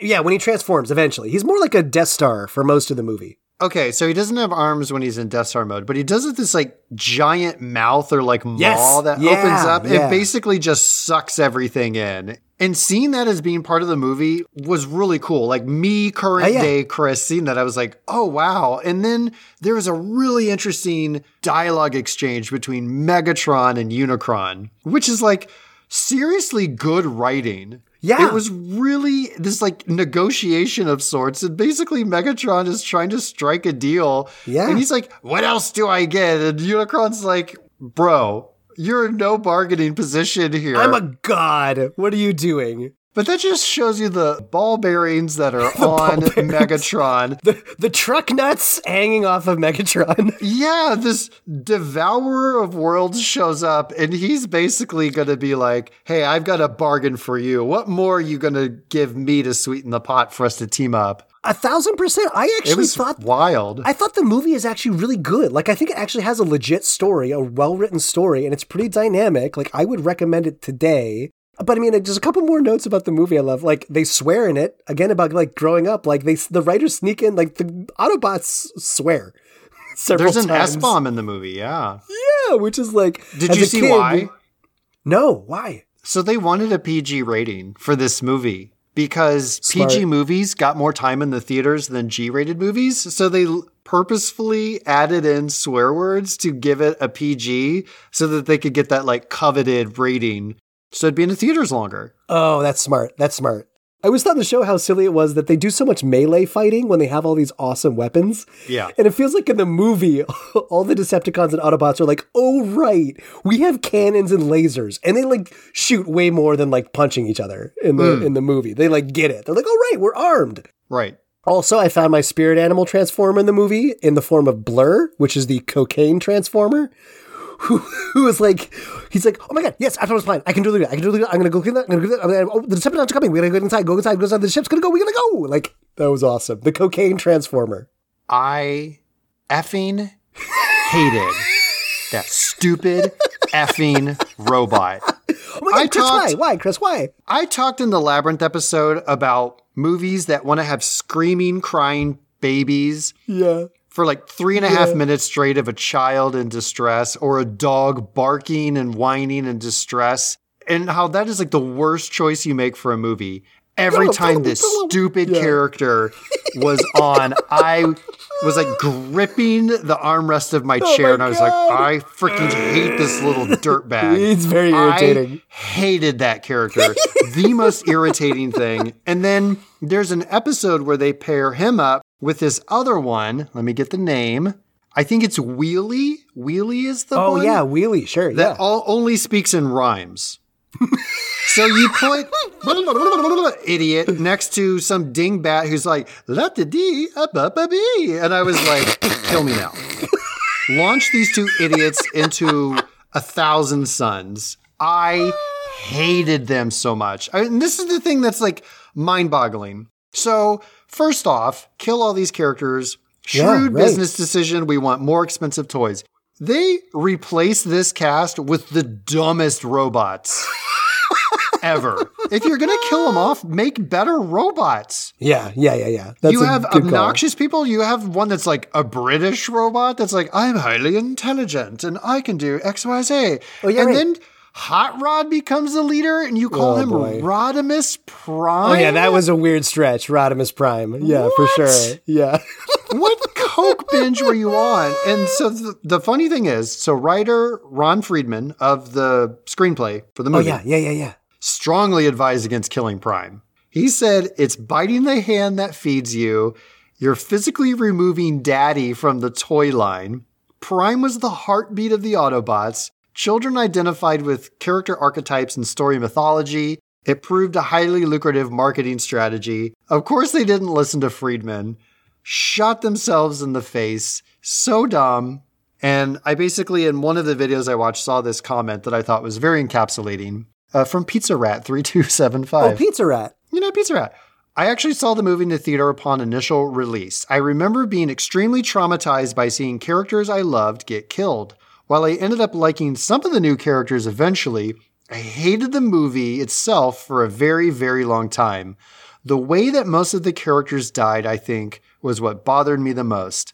Other than Optimus Prime, their deaths were treated as if they were nothing. Yeah. As if they were disposable, which to the executives, they were. Oh my god. I mean, totally coincidentally, and listeners, I swear on this, these are not my postings, but I did see in the last two weeks on the 80s subreddit, somebody posted, What did you think of the Transformers movie? Hmm. And the most upvoted comment was, I was not emotionally equipped to handle the death of Optimus Prime at my age. Effing destroyed me. And we asked our class of 80s High too, like what they thought when Optimus Yeah. Prime died in the movie, and really got, you know, similar echoes of what everybody else is saying. So one classmate said, since this movie never made it to my single screen hometown, I didn't have access to the movie until I was too old to care, which is the real tragedy. Oh, Oh, yeah, yeah. Oh, so true. Optimus Jim said, I didn't feel that bad because I knew there had to be some kind of way that he could have been brought back to life. Jim thought through it. He knew that this was a mistake and they were coming He back. read The Lion, Witch, in the Wardrobe and knew that Aslan the Lion was coming back. and so he was like, I'm not worried about this at all. I know the jig is up. Wow, I did not think we were going to get into Lion Witch and Wardrobe in this. That's a good surprise. I like that. Great thread.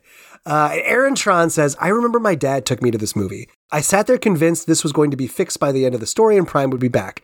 This movie killed my interest in the franchise and toy line. Mm-hmm. I never asked for another Transformer toy moving forward. Yeah. And then he quotes, How can we make more money? I know, let's kill off all our core characters and try to introduce new ones. yeah, man, this hit this hit hard. That was that was rough. Well, and so the other issue that turns this into a box office flop is did you see what this movie came out against? Did you see what was Oh, playing in the summer of 86? Oh no. Can What's I read on? you some movies, Ben? Ooh, I'm I I would love it. Yes. Stand By Me, Aliens, Whoa. The Karate Kid Part 2, Labyrinth, Oh yeah. Ferris Bueller's Day Off, Oh my god. Short Circuit, The Fly, Big Trouble in Little China.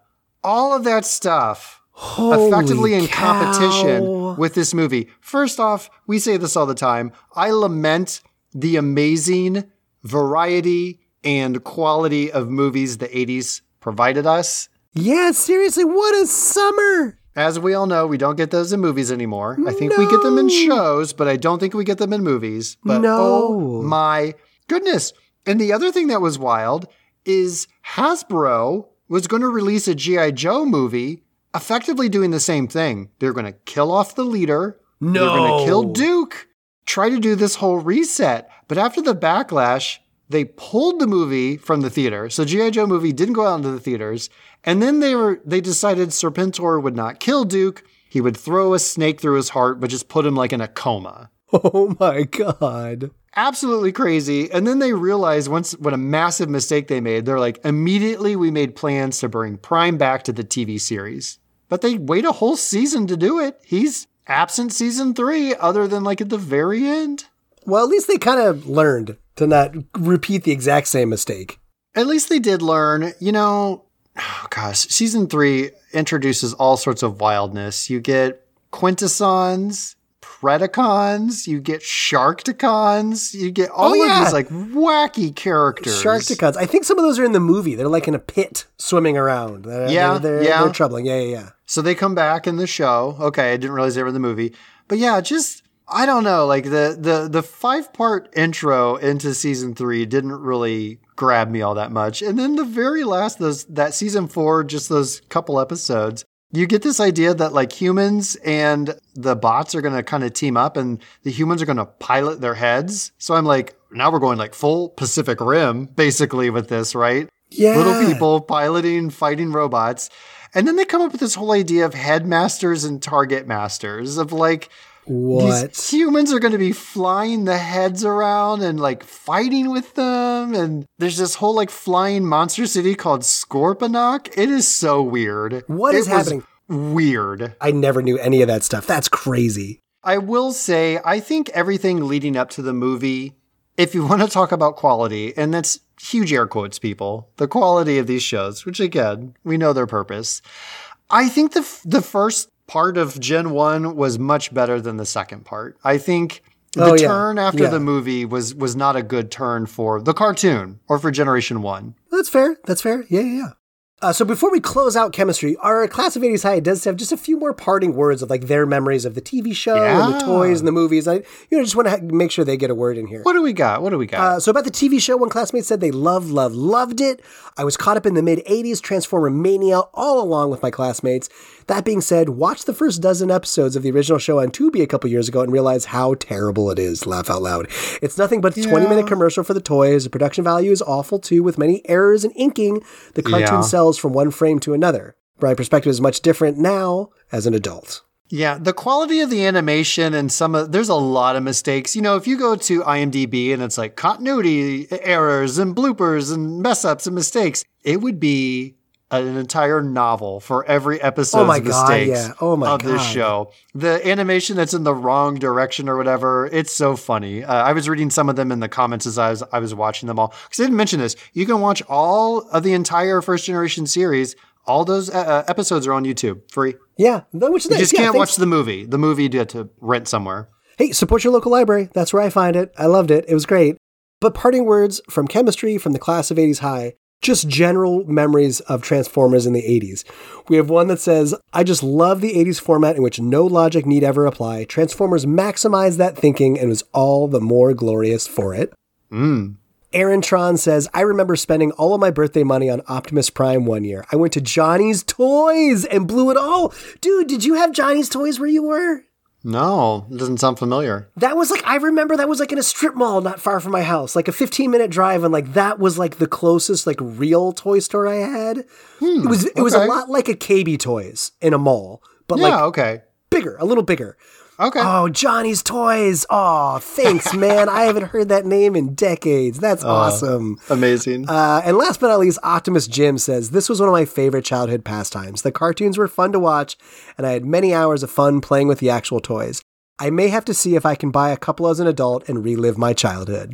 Yeah, Jim, you get you some transforming robots. We're going to talk in contemporary culture. I think you can do that, Optimus Jim. Oh yeah, Jim, dude, your your your dream can come true. Yeah, you're going to be in luck. But uh, spoilers, you might have to open your wallet. Oh my god. Bigger than Unicron's world swallowing mouth. That's oh, no, how they're big. that bad. oh my god. Uh, well, speaking of a big giant Unicron opening its maw of hunger, I'm starving. my oil's running low. My windshield wiper fluid is low. My e light just came on. I gotta go refill, man. Let's rock it out to the cafeteria, and we'll see you on the other side in contemporary culture to learn what happened to the Transformers after the 80s. The Transformers will return after these messages. Beware and warning! This book is different from other books. You and you alone are in charge of what happens in this story. If that brings back childhood memories of reading past your bedtime and keeping your fingers positioned just so in order to go back and cheat death, then you are part of the Choose Your Own Adventure generation, the fourth best selling children's book series of all time. Since 2006, Choose Your Own Adventure has relaunched copies of original 80s bestsellers, as well as all new books, tabletop games, and graphic novel adaptations of the famous game book series. If you decide to use all of your numerous talents and much of your enormous intelligence to introduce interactive gamebooks to a new generation, visit CYOA.com. Use code 80SHIGH for 20% off your first order. That's code 80SHIGH. Masked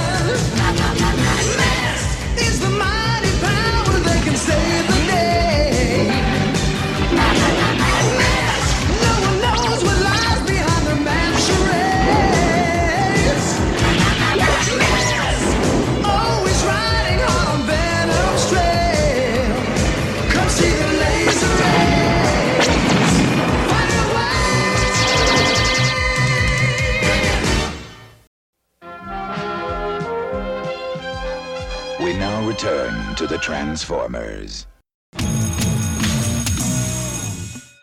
I've got a zinger for you right out of the gate. I just need to know if I'm alone in this or if there are other people in the world who have this happen. Okay? When you're out walking around in the real world, do you ever see a vehicle that you're like, yeah, that could be a transformer?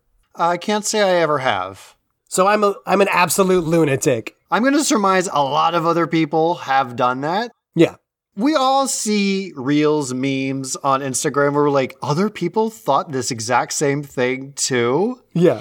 You know, it's like the one where it's like, I'm really tired. And then your mind is like, let me introduce you to this trauma from fourth grade that you never got over. And you're like, no, now I can't sleep. And I'm like, other people do that too? Same thing. Same thing. Same thing. Okay. Guarantee you, 20% of our listeners do the same thing on a regular Okay, basis. that makes like, me feel a that's little totally a transformer over there. Like it's not everywhere that I go, but definitely like if I see a really cool vehicle, and, and the Michael Bay mm. movies did that a lot of like, here's this new polished fancy vehicle. Oh, but if I see a really cool vehicle that especially is like articulated, like you see gaps between the pieces on it, whether it's like an excavator or a cool helicopter, I'll just be like, oh, I could see how that could transform into a robot. That could be cool. Like, I, I don't know. It just hits me sometimes. I get it. Okay.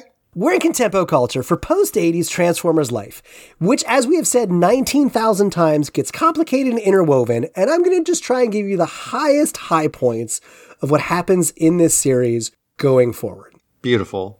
80s was Gen 1, so we get duh, Generation 2, 1993 to 95. And this is like the big thing that happens here is Optimus Prime and Megatron team up. Oh.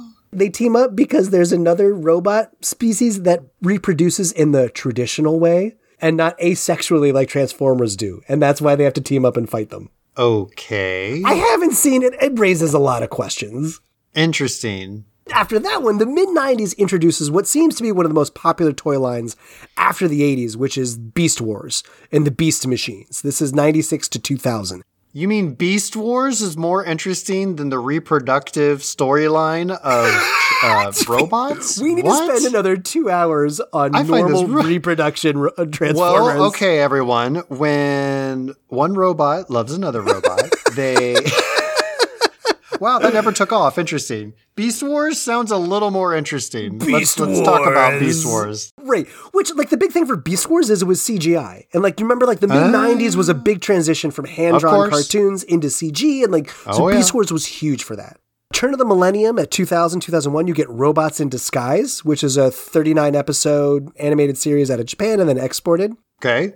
2001 to 2005, you get Dreamwave, which does annual comics and a limited series.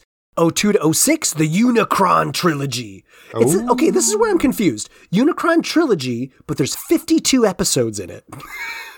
Uh, maybe they're split into three seasons? Maybe.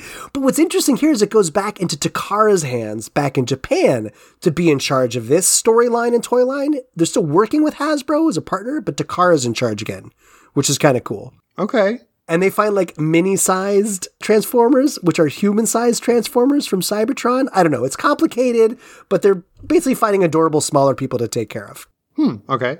and then basically you made reference to this a bunch from 2003 on you get a ton of transformer and gi joe crossover which I think is sort of what helps set the stage for these Michael Bay movies that we're going to get into, which are like the actual production of those movies had massive partnerships with the US military to make those movies happen. Oh, interesting. I will say this much. My reference was there is a episode of the Gen 1 cartoon where I think a Cobra character shows up for an Okay, episode. yeah, yeah, yeah. But yeah. it sounds like they carried that through in this particular iteration. Yeah. At the same time, you get Transformers Universe, which is basically like all these different Transformer universes and storylines coming together at once. It's sort of like uh, some number of years ago, the Power Rangers did a crossover movie where every Power Rangers team all had to come together at one time, and they got like all 90 actors from the different seasons to come together. Oh, all interesting. fought- so all like, you know, eight Red Rangers or whatever. So this sounds Right. like that kind of thing. Or Spider Man, like they just did that with Oh Spider-Man. yeah, like sp- all across the Spider Verse. That's a Spider-Man, great yeah. example.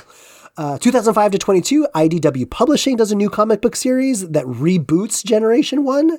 07 to 2010, we get Transformers Animated, which is on the Cartoon Network, set in 2050 Detroit, which is basically like Autobots just serve as like superheroes against normal human villains. Okay. Which like 2050 Detroit, like isn't that RoboCop? Isn't that Judge Dredd? Like what's what's what's going on in Detroit around that time? I'm just curious. I mean, you know, Detroit was the auto capital of uh, the United States for the longest time. I don't know. Maybe it's uh, all those car based Transformers. Who knows? Maybe there's some connection there. You and I are both in our different ways anal retentive. We like good organization. We like order. We like symmetry. And so it's like one of us, like our our third part of the podcast, whoever our host would be, got hired by Hasbro in 2010 and was like, this is nuts. Because starting in 2010, Hasbro tried to bring order and alignment to all these stories, trying to bring everything sensibly together How'd that work? which not well. I think I haven't watched everything, so I can't say. But like, Okay. it seems impossible. So Hasbro calls it the aligned continuity, and fans just call it the universe, the aligned universe. Okay. So there's three toy lines that come out of this: the Rescue Bots, Generations, and Go! Exclamation point. TV series during the last decade includes Rescue Bots, Go, Prime, Rescue Bots Academy, and Robots in Disguise. There are video games, which I got to ask you about. Video games include War for Cybertron, Fall of Cybertron, and Rise of the Dark Spark. Have you played any Transformers video games? No, never. Yeah, neither have I, shockingly. It's just never never come across my transforming bow. I'm actually a little bit surprised there's not more of them than there seem to be. One would think. I mean, maybe, I mean, th- those were just during this period of the aligned universe in the last decade. But I could not think of a single video game. Because I figured we would like at least bring it up in Give this it a whirl. episode, but it's like I could not name one, but I can name a thousand Spider-Man, a thou- obviously a million Ninja Turtle. Like interesting. I'll go check the ROMs after this episode and see what I can find. Uh, check their arms. There are novels, so there's Exodus, Exiles, Retribution, and the Covenant of Primus. And so, as you asked, no, this has not worked well. There are still endless contradictions between the toys, the shows, the games, the books, all of these things. I couldn't find the year on this, but there is now officially a 354 page brand Bible dubbed the Binder Revolution. 354 pages trying to make all these different storylines work together. Uh, we're getting close. 2016 to 2018, we get the Prime Wars trilogy. So Hasbro and Machinima co-produced the CG animated series, The Combiner Wars. It's 40 years after the Decepticons and Autobots stopped fighting, which I didn't know that happens, but I guess there's peace. And now there's a new threat to Cybertron. Okay. The cast is primarily made up of popular YouTubers. And my, my questionable up question shows that I'm not hip and cool enough to be impressed by YouTubers coming together for a show, but generations under me are probably think that's super dope. Peter Cullen and Judd Nelson return for a second series in this whole Prime Wars situation. But it does have some cool guest voices, dude. So Ron Perlman, Mark Hamill, Michael Dorn, and Wil Wheaton all voice in the second series of this one. So, you know, again, like we talked with the movie, a powerful voice cast can really carry it. Yeah, for sure. We're getting real close to talking about Bay. I'm getting real close, bud. Bay is Bay. Bay is nigh. 2018 to 2021, Cyberverse, later known as Bumblebee Cyberverse Adventures, is another CG series produced by Boulder Media and Allspark Animation on the Cartoon Network and finished on Netflix around Thanksgiving 2021. Again, a lot of different characters from different storylines coming together. However, the reason I bring it up is it's notable for being the first television series of the franchise to have an 11 minute runtime. So half the runtime that we had in the 80s. Hmm. Okay. 2020 to 2021 War for Cybertron trilogy, 3D computer graphics, three part series, which talks about a Decepticon Autobot Civil War. Da, da, da. I'm not going to get any more details than that, but that's what's going on. Hasbro and Netflix are now teaming up with this. This is ridiculous. This is like the lowest hanging fruit robot transformer name I could think of. But last year, Netflix came out with an animated comedy for the Transformers universe called BotBots. Okay.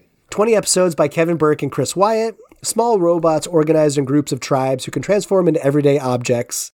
It sounds a lot like Microchange, like inspired by the old Takara, like, hey, here's a egg beater that, that can turn into a robot guy. Right. And then let's talk about right now. What's going on right now, 2022 to now in the TV world, because there's been so many TV series. Right now is Earthspark, which is on Paramount Plus. It's also computer generated. Uh, Entertainment One and Nickelodeon Animation Studio produced it. And it's notable because like humans are really prominent in it rather than the robots. But Chris, it's time to address the big Mack truck in the room. Mm. The Michael Bay movies. So, 2007, Michael Bay directs the first live action based Transformers movie. Steven Spielberg is the executive producer, stars Shia LaBeouf, Josh Duhamel, Megan Fox, Tyrese Gibson, and you get Peter Cullen back as Optimus Prime and Hugo Weaving as Megatron. Yeah, you're shaking your head. How do you feel about that? Well, okay. So this had vibes of another property we talked about. Frank Welker auditioned to voice Megatron and wasn't frickin' picked. Yeah, come on. And this reminded me when Ernie Hudson auditioned for the voice Oh, of yeah. Winston in the Real Ghostbusters animated series and wasn't picked. Yeah. This is the original old school voice. This is the person. How can you? Blows my mind. And now apparently Frank does come back for I think the rest of the movies Yeah. as Yeah, yeah, yeah. Megatron. Yeah. But this first one, for some dumb dumb reason, they did not choose him.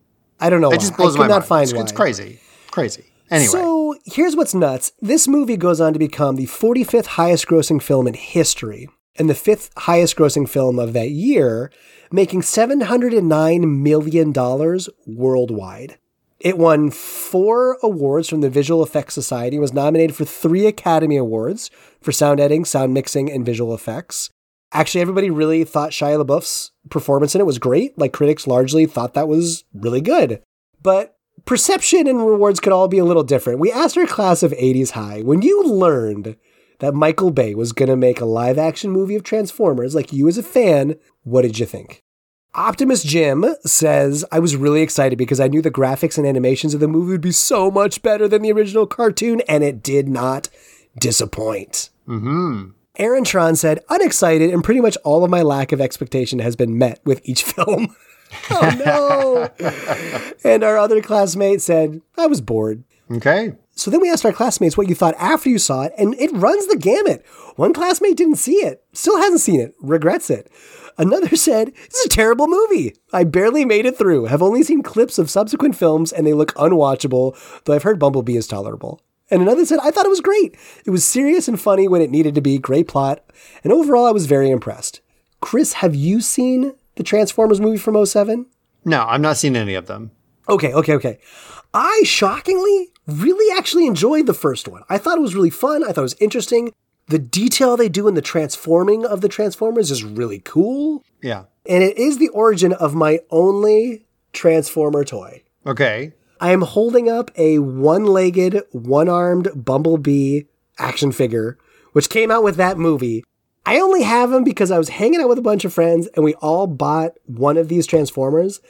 It was around 4th of July. We all got fireworks and we tried to like make a movie of these Transformers fighting one another with fireworks. It's still up there on YouTube somewhere, but that's why my Transformer's missing half of his limbs. You fireworked off 50% of his appendages. Bumblebee did not win the battle. I'll just say. In your version of the movie, he gets killed, not Prime. Right, he does not make it. There is no Because Bumblebee was one of the survivors in the Right. 86 movie. Like, he's one of the few that made it through. Right, and there's no Bumbleless Prime. He's not going to make it. He's not. He's not a mine.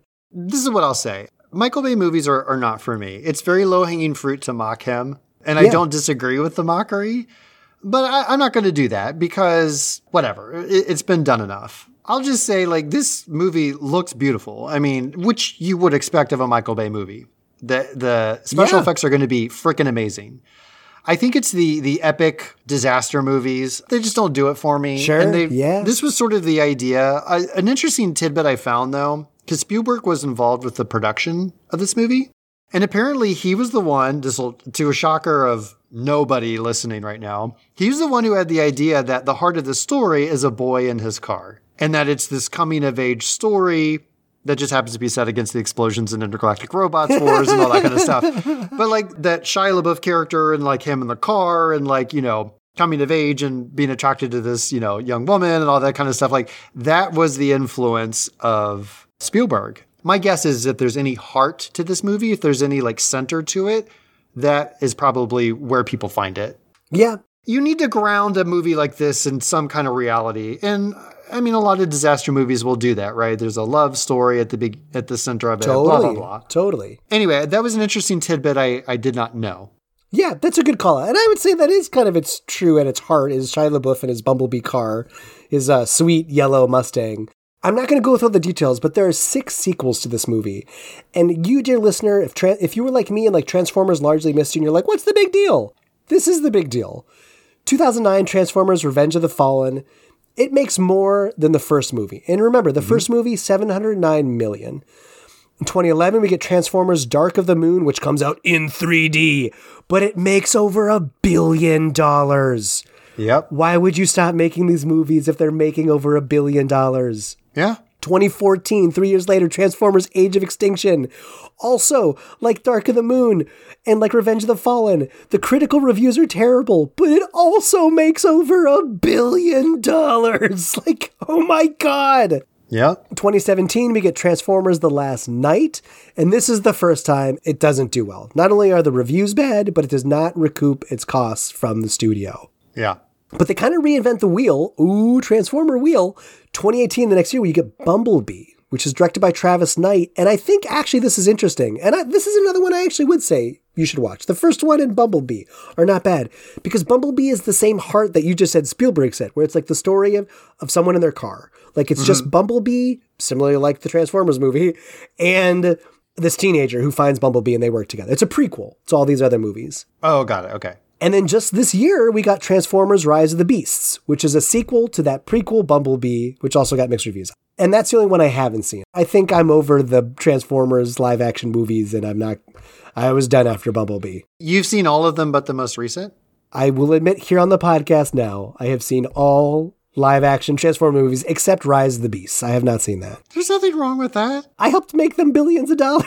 it's crazy. Listen, I have no doubts that they're entertaining movies. I just think they're not for certain people. You know, it's just Yeah. not the speed that everybody wants. I would never make anyone who wants to watch those movies feel bad about it. I No, just totally. don't want them to ask me to go watch it with Right. them. Yeah, exactly. Like, Please I don't make me watch it. decline. But anyway, Now, one of the things that you always love to talk about on 80s High, so I'm wondering if you've got this in your corner, is these are the most recent movies in the Transformers line, but there are many other movies that hmm, mm, one might wonder if they're a Transformers movie or not. These are are knockbusters. you know, we haven't talked knockbusters in a long time. Maybe not truthfully since our Battleship episode in season one. Oh, that's a good point. That's a good point. That's where we brought up the term knockbusters for the first time on the show, and we've we've mentioned them along the ways. Now, I don't know what you're going to tell me right now and our listeners, but I can't wait. What Oh are these God. knockbusters? Oh my god! Now some of these are very obvious, and some are like, mm, okay, like you could have parallel evolution. Like robots fighting each other is not a thousand percent unique. Right. So in 1990, we get a movie that I actually kind of recommend a little bit because it's just crazy. Is Robot Jox by Stuart Gordon. So it was completed in 87, but it doesn't come out till 1990. And it's where in the future, all international conflict is resolved by that country's giant mech. So you, you send Okay. like the North Korea mech against the South Korea mech, and they like, whoever wins, like, okay, that's the country who won. Okay. It's robots fighting robots, and they look very like Transformery. Uh, in 2002, we get Returner out of Japan, which is like it's nuts. It's basically like an, an ode to pop culture. It combines Transformers with E.T. the Extraterrestrial, with the Terminator, and with the Matrix. Like all those plots are in there. It's a lot. Okay. It's a very right. long write up on the plot on this one. So there's this studio called Asylum, which like the Knockbusters are basically their bread and butter. Oh yeah. And so they come out with the most egregious knockbuster in 2007, the same year when the first Transformers movie comes out called Transmorphers. Oh yeah. Come on. Yeah, yeah, yeah. You've probably seen the cover of Transmorphers. Didn't you talk about? I, you've mentioned this before when we've talked about knockbusters, Okay. and I think Asylum is the one who did the Battleship knockbuster. Oh, yeah. like the yeah, Battleship yeah, yeah. movie knockbuster. Yeah, yeah, yeah, yeah. You've mentioned Transmorphers at some Oh, point. Oh my sweet God. You didn't get Transmorphers, did you? Like a, a No, a not accidentally. No, no, no. well-intentioned grandparent accidentally got you the Transmorphers. No. Okay. But of all the ones we'll say, this is the most like rippy ripoff. You did say Battleship, so 2012 is actually sort of cited that Battleship movie is kind of a knockbuster. We talk about it in season one, episode eight, just like you said, but it really copies the style of Michael Bay's Transformers movies, like the hmm. big bombastic explosions and the robotic look. You know, the cast is all really young. There's lots of big explosions. There's CGI aliens. The aliens have robots. Like, it feels a little Transformery ripoffy. Yeah. Back in the same year of Transformers, so 2007, you get the animated Gladiformers, which are like, it's just right in the name. It's gladiators that are Transformers. So these robots that transform and then fight in an arena. Okay. I want to watch this solely for the name. In 2008, out of Hong Kong, we get Metallic Attraction Kung Fu Cyborg, which is like a very comedy satire, but also romance story of transforming robots. Okay. Maybe this goes back to the cartoon, the Gen 2, G2, where Optimus and Megatron are like, you can't reproduce like that. There's only asexual reproduction. Like, and then it goes nuts. I don't know. There's romance in it though. All right. Like I said, 2018, we had Bumblebee. So Asylum comes back and produces, come on, man, Hornet. In the same year as Bumblebee, they do Sure. Hornet. Lovely. But in this one, college kids make an invent a robot to fight off aliens. And the last one I could find uh, is in 2011. There's this Korean kids show for preschoolers called Robocar Poli, which has like these little vehicles in like a little town that can transform into robots to like help the citizens of the city. Okay. But those are all the ripoffs I had. Again, it's a big world. There's a lot going on in this franchise toys, TV, movies, more. Is there anything that you feel is worth diving into post 1980s and the Transformers? Uh, what, did, what did Hasbro call it? The aligned universe, aligned continuity. There's a few other things that did show up that I just thought were fun. You know, we talked about Hasbro doing the crowdfunding to bring back Hero Quest when we did that episode. Yeah. This seems to be a well that they return to quite a bit because they've made all of these toys for all these Transformers, but they never made one for Unicron, Oh, yeah. which makes sense. He's a massive planet eating, ginormous, you know, planetoid or whatever. Well, in like 2019, they actually crowdfund a 27 inch tall robot mode of Unicron. 27 inches? So when he's in Holy robot mode, he's 27 inches tall. He can also turn into the planetoid version. Again, does all the transforming. Can, you know, you can actually, with all the articulations, get him into either form. And they were asking just under $600 in order to back this. No. And they did. They fulfilled it. They Oh, had, I think, over 8,000 backers. That's awesome. And in 2021, I believe they delivered. You should go look this thing up. It's insane. It's massive. We'll put some links in the show notes as well. But Unicron, Okay, that's awesome. And the toy looks incredible. But Oh, you, yeah. al- you also mentioned something briefly. Aren't there self transforming Transformers out there now? yeah. So I think we talked about this off air, but a company called Robosen, they made first, I believe, an Optimus Prime. Now this thing has 5,000 components, 60 microchips, and 27 servo motors. That That's nuts. is wild. Also, it responds to voice commands and remote control using like an app on your phone. You can program unique actions into it, and you can actually have your robot complete missions through the app. what? You listeners can go right now and get your Robosen Transformer Optimus Prime Elite Edition on Amazon for the low, low price of $700. Oh my god, no way. Really? If you want the flagship version, which basically you're talking 16 inches for the Elite, 19 inches for the flagship, you're going to drop $1,000 on Amazon. No, get out of here. Now you should watch videos of these self transform. It is amazing. It also does these different poses and you know speaks and everything. They are quite interesting. Well, in 2022 they were like, "Hey, you got Optimus Prime the truck. You want Optimus Prime the transforming trailer? Just give us 750 more dollars." Oh my god. So for like 1500 bucks, you can have the truck, the trailer, both transforming on their own. Wild. That's totally nuts. Yeah. While you're talking here, there's there's a YouTube video with Adam Savage from MythBusters reviewing the Optimus Prime. 3.2 million views. Yeah. Seeing this thing. This thing's incredible. Go check it out. It's really cool. But Ben, I'm going to make your day. So start saving some money. Ooh, ooh, ooh, there's a dinosaur robot transformer now? Grimlock, the Tyrannosaurus Rex. Oh. Okay, scheduled shipping date is late fall 2023. Well, guess what? By the time this drops, this thing might be out. Ben, for $1,700. Get out of get on your horse and get out of town. No freaking way. What? And so people are like, why is this like over twice the price of Optimus? And they're like, there are so many different motors. It's basically like double the motors of Optimus Prime to create this Grimlock. It looks really cool. Again, you can go find videos. It's super awesome. oh my god, the transforming it does on its own is incredible. This is amazing. It's really neat, but my gosh, you're gonna you're gonna pay for it if you want your own, but it's free to just go watch it online. Which, like, look, in a in a capitalist society, we all tend to like start to pay a little more co- for convenience. And the few times that I've gotten my hands on a transformer, I will sit there for longer than need be, trying to figure out how to articulate it, how to move it, where's this arm supposed to go, how does it make the robot. Th- if this is fifteen hundred dollars to avoid that headache and just let the robot transform itself. Oh, and then it walks. You heard it here first. Ben is clicking add to cart right now. Oh I see my him god. entering his security code, his CVV. Oh, he clicked submit. Okay, well, This you can't is, undo it, buddy. Uh, it's and coming you your can way. find my GoFundMe on 80s High Podcast, Mr. Ben. This is actually very wow. It does so much after it transforms. This is very cool. This is a very cool toy.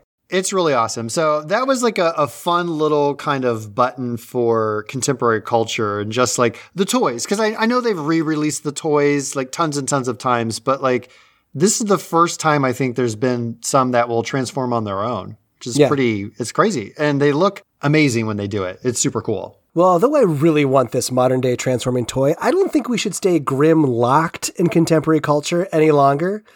Uh, so, can we dip on out to math class and talk about how these amazing transforming vehicles and robots hold up today? Let's do it.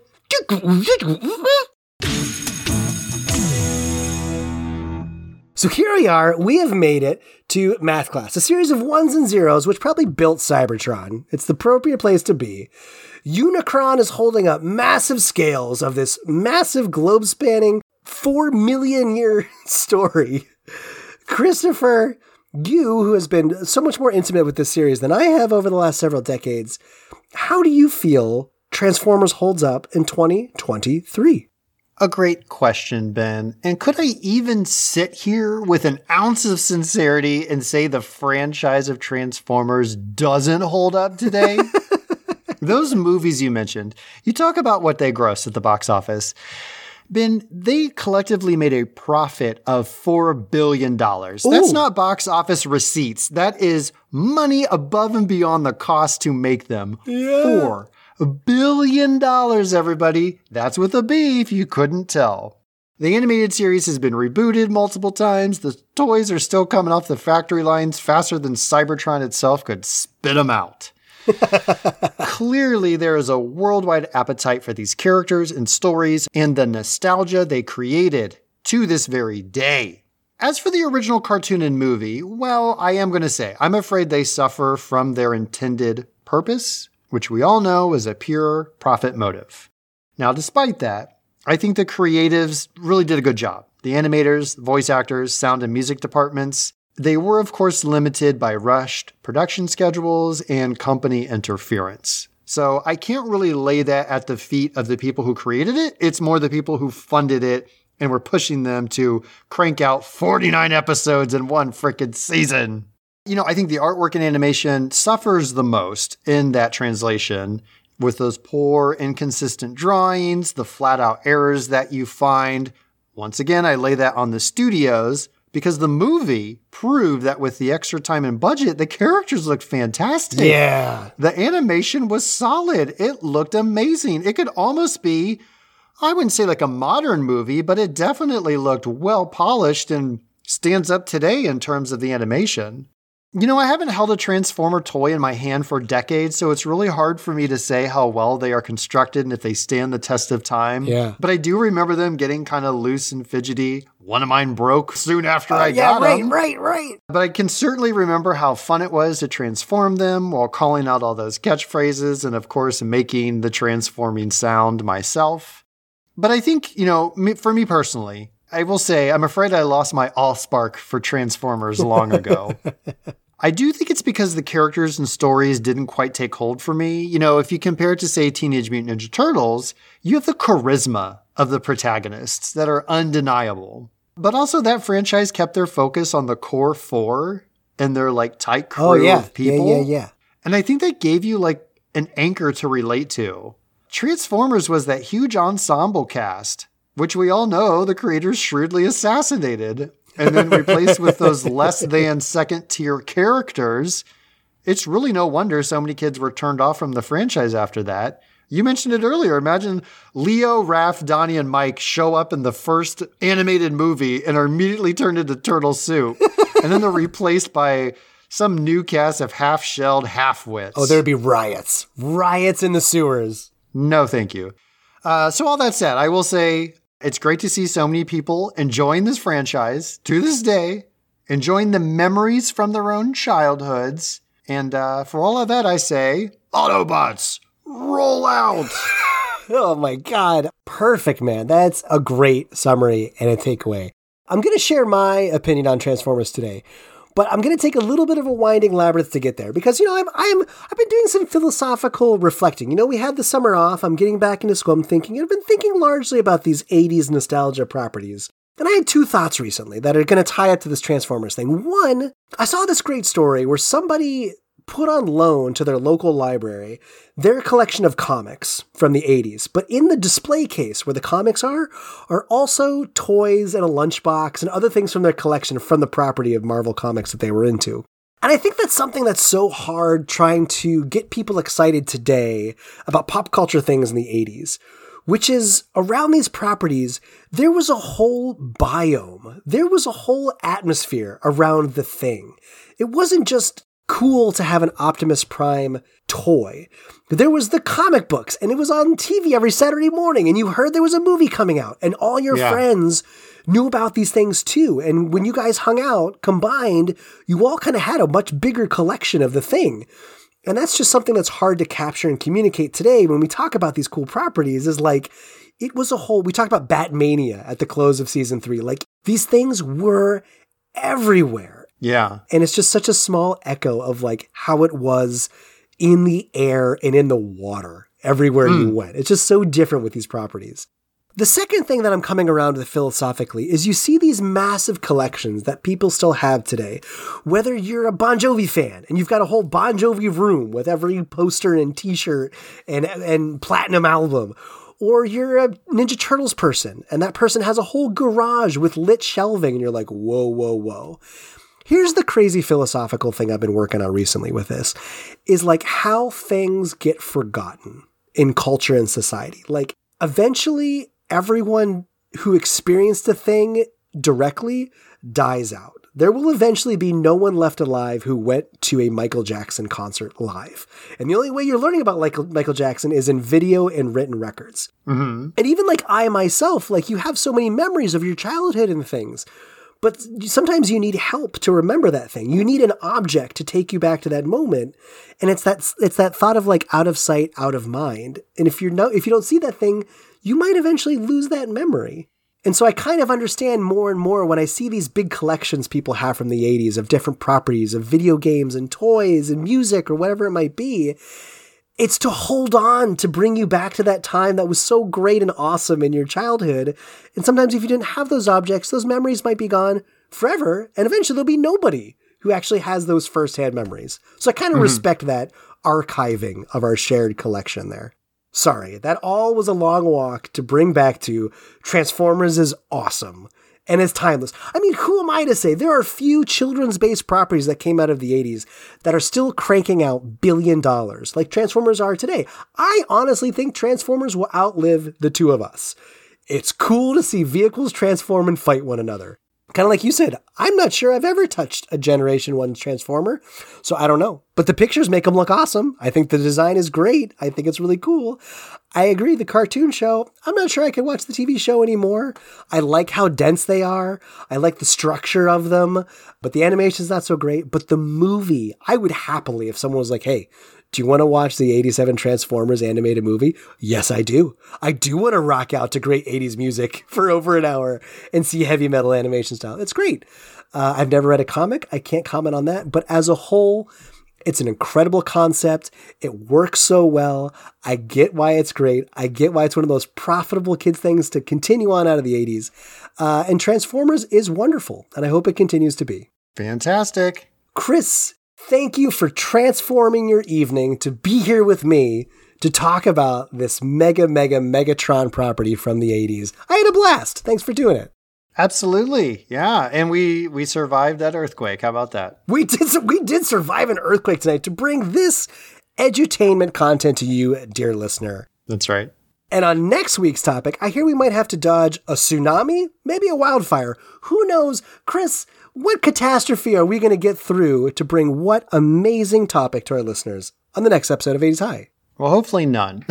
Yeah, Hopefully right. there's no catastrophe. Hopefully zero. But, you know, in in thinking about this next topic, I was brought back to, I think, one of the hallmarks of an 80s childhood. Ooh. And that is, well, okay. Well, we talked about what are the things you miss from the 80s. This is something I don't think came up in that long laundry list of 19 things. Oh my gosh, right. Is also identifiable.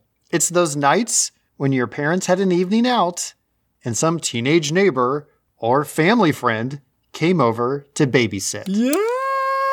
And I feel like this is sort of a lost art these days. I know there's babysitters, but I feel like a lot of them are like these professional companies where people have been thoroughly vetted and you paid this top dollar. It's not the neighbor kid comes over, here's 10 bucks, here's 20 bucks. Right. Watch my kid. Here's our phone number, a landline to the place you might reach us. You know, like it's just all Yes, landline. it's not the same. You know, back then, babysitting was the gig economy. uh, well, okay, maybe lemonade stands and paper routes, but you know, that's about it, right? And as a kid, when a babysitter was coming over, you always, you remember this, Ben, you always prayed you had a cool babysitter. May the oh, babysitting yeah. gods deliver unto me not some mean old hag that made you go to bed at eight o'clock or something. You wanted that cool person who'd let you stay up late, didn't impose many rules, and maybe, Ben, maybe even took you on an adventure. Ooh, Chris. So I think on the next episode of 80s High, we're going to tip our hats to all those radical babysitters out there by revisiting one of my favorite 80s movies. Benjamin, I dare say a top three from the decade for me. Oh, swinging for the fences. And I've said all the words of this movie in this introduction. We're, of course, talking about adventures in babysitting. Oh my god. Ah, such a good one. I'm so excited to go downtown with you. Yeah, grab your Thor helmet, grab your roller skates, and put on your hook hands because on the next episode, because we're gonna have an adventurous night of babysitting on the next episode. of 80s High. Thanks everyone for listening to 80s High podcast by Ben and Chris. Our theme song is by Greg Reed with vocals by Chad Bumford. Show artwork is by Alex Goddard at alexgoddarddesign.com. If you like the show, please support us by passing a note to a friend in your next class. Also, you can rate us 5 stars on Apple Podcasts or Spotify to help spread the rumor. Stay radical.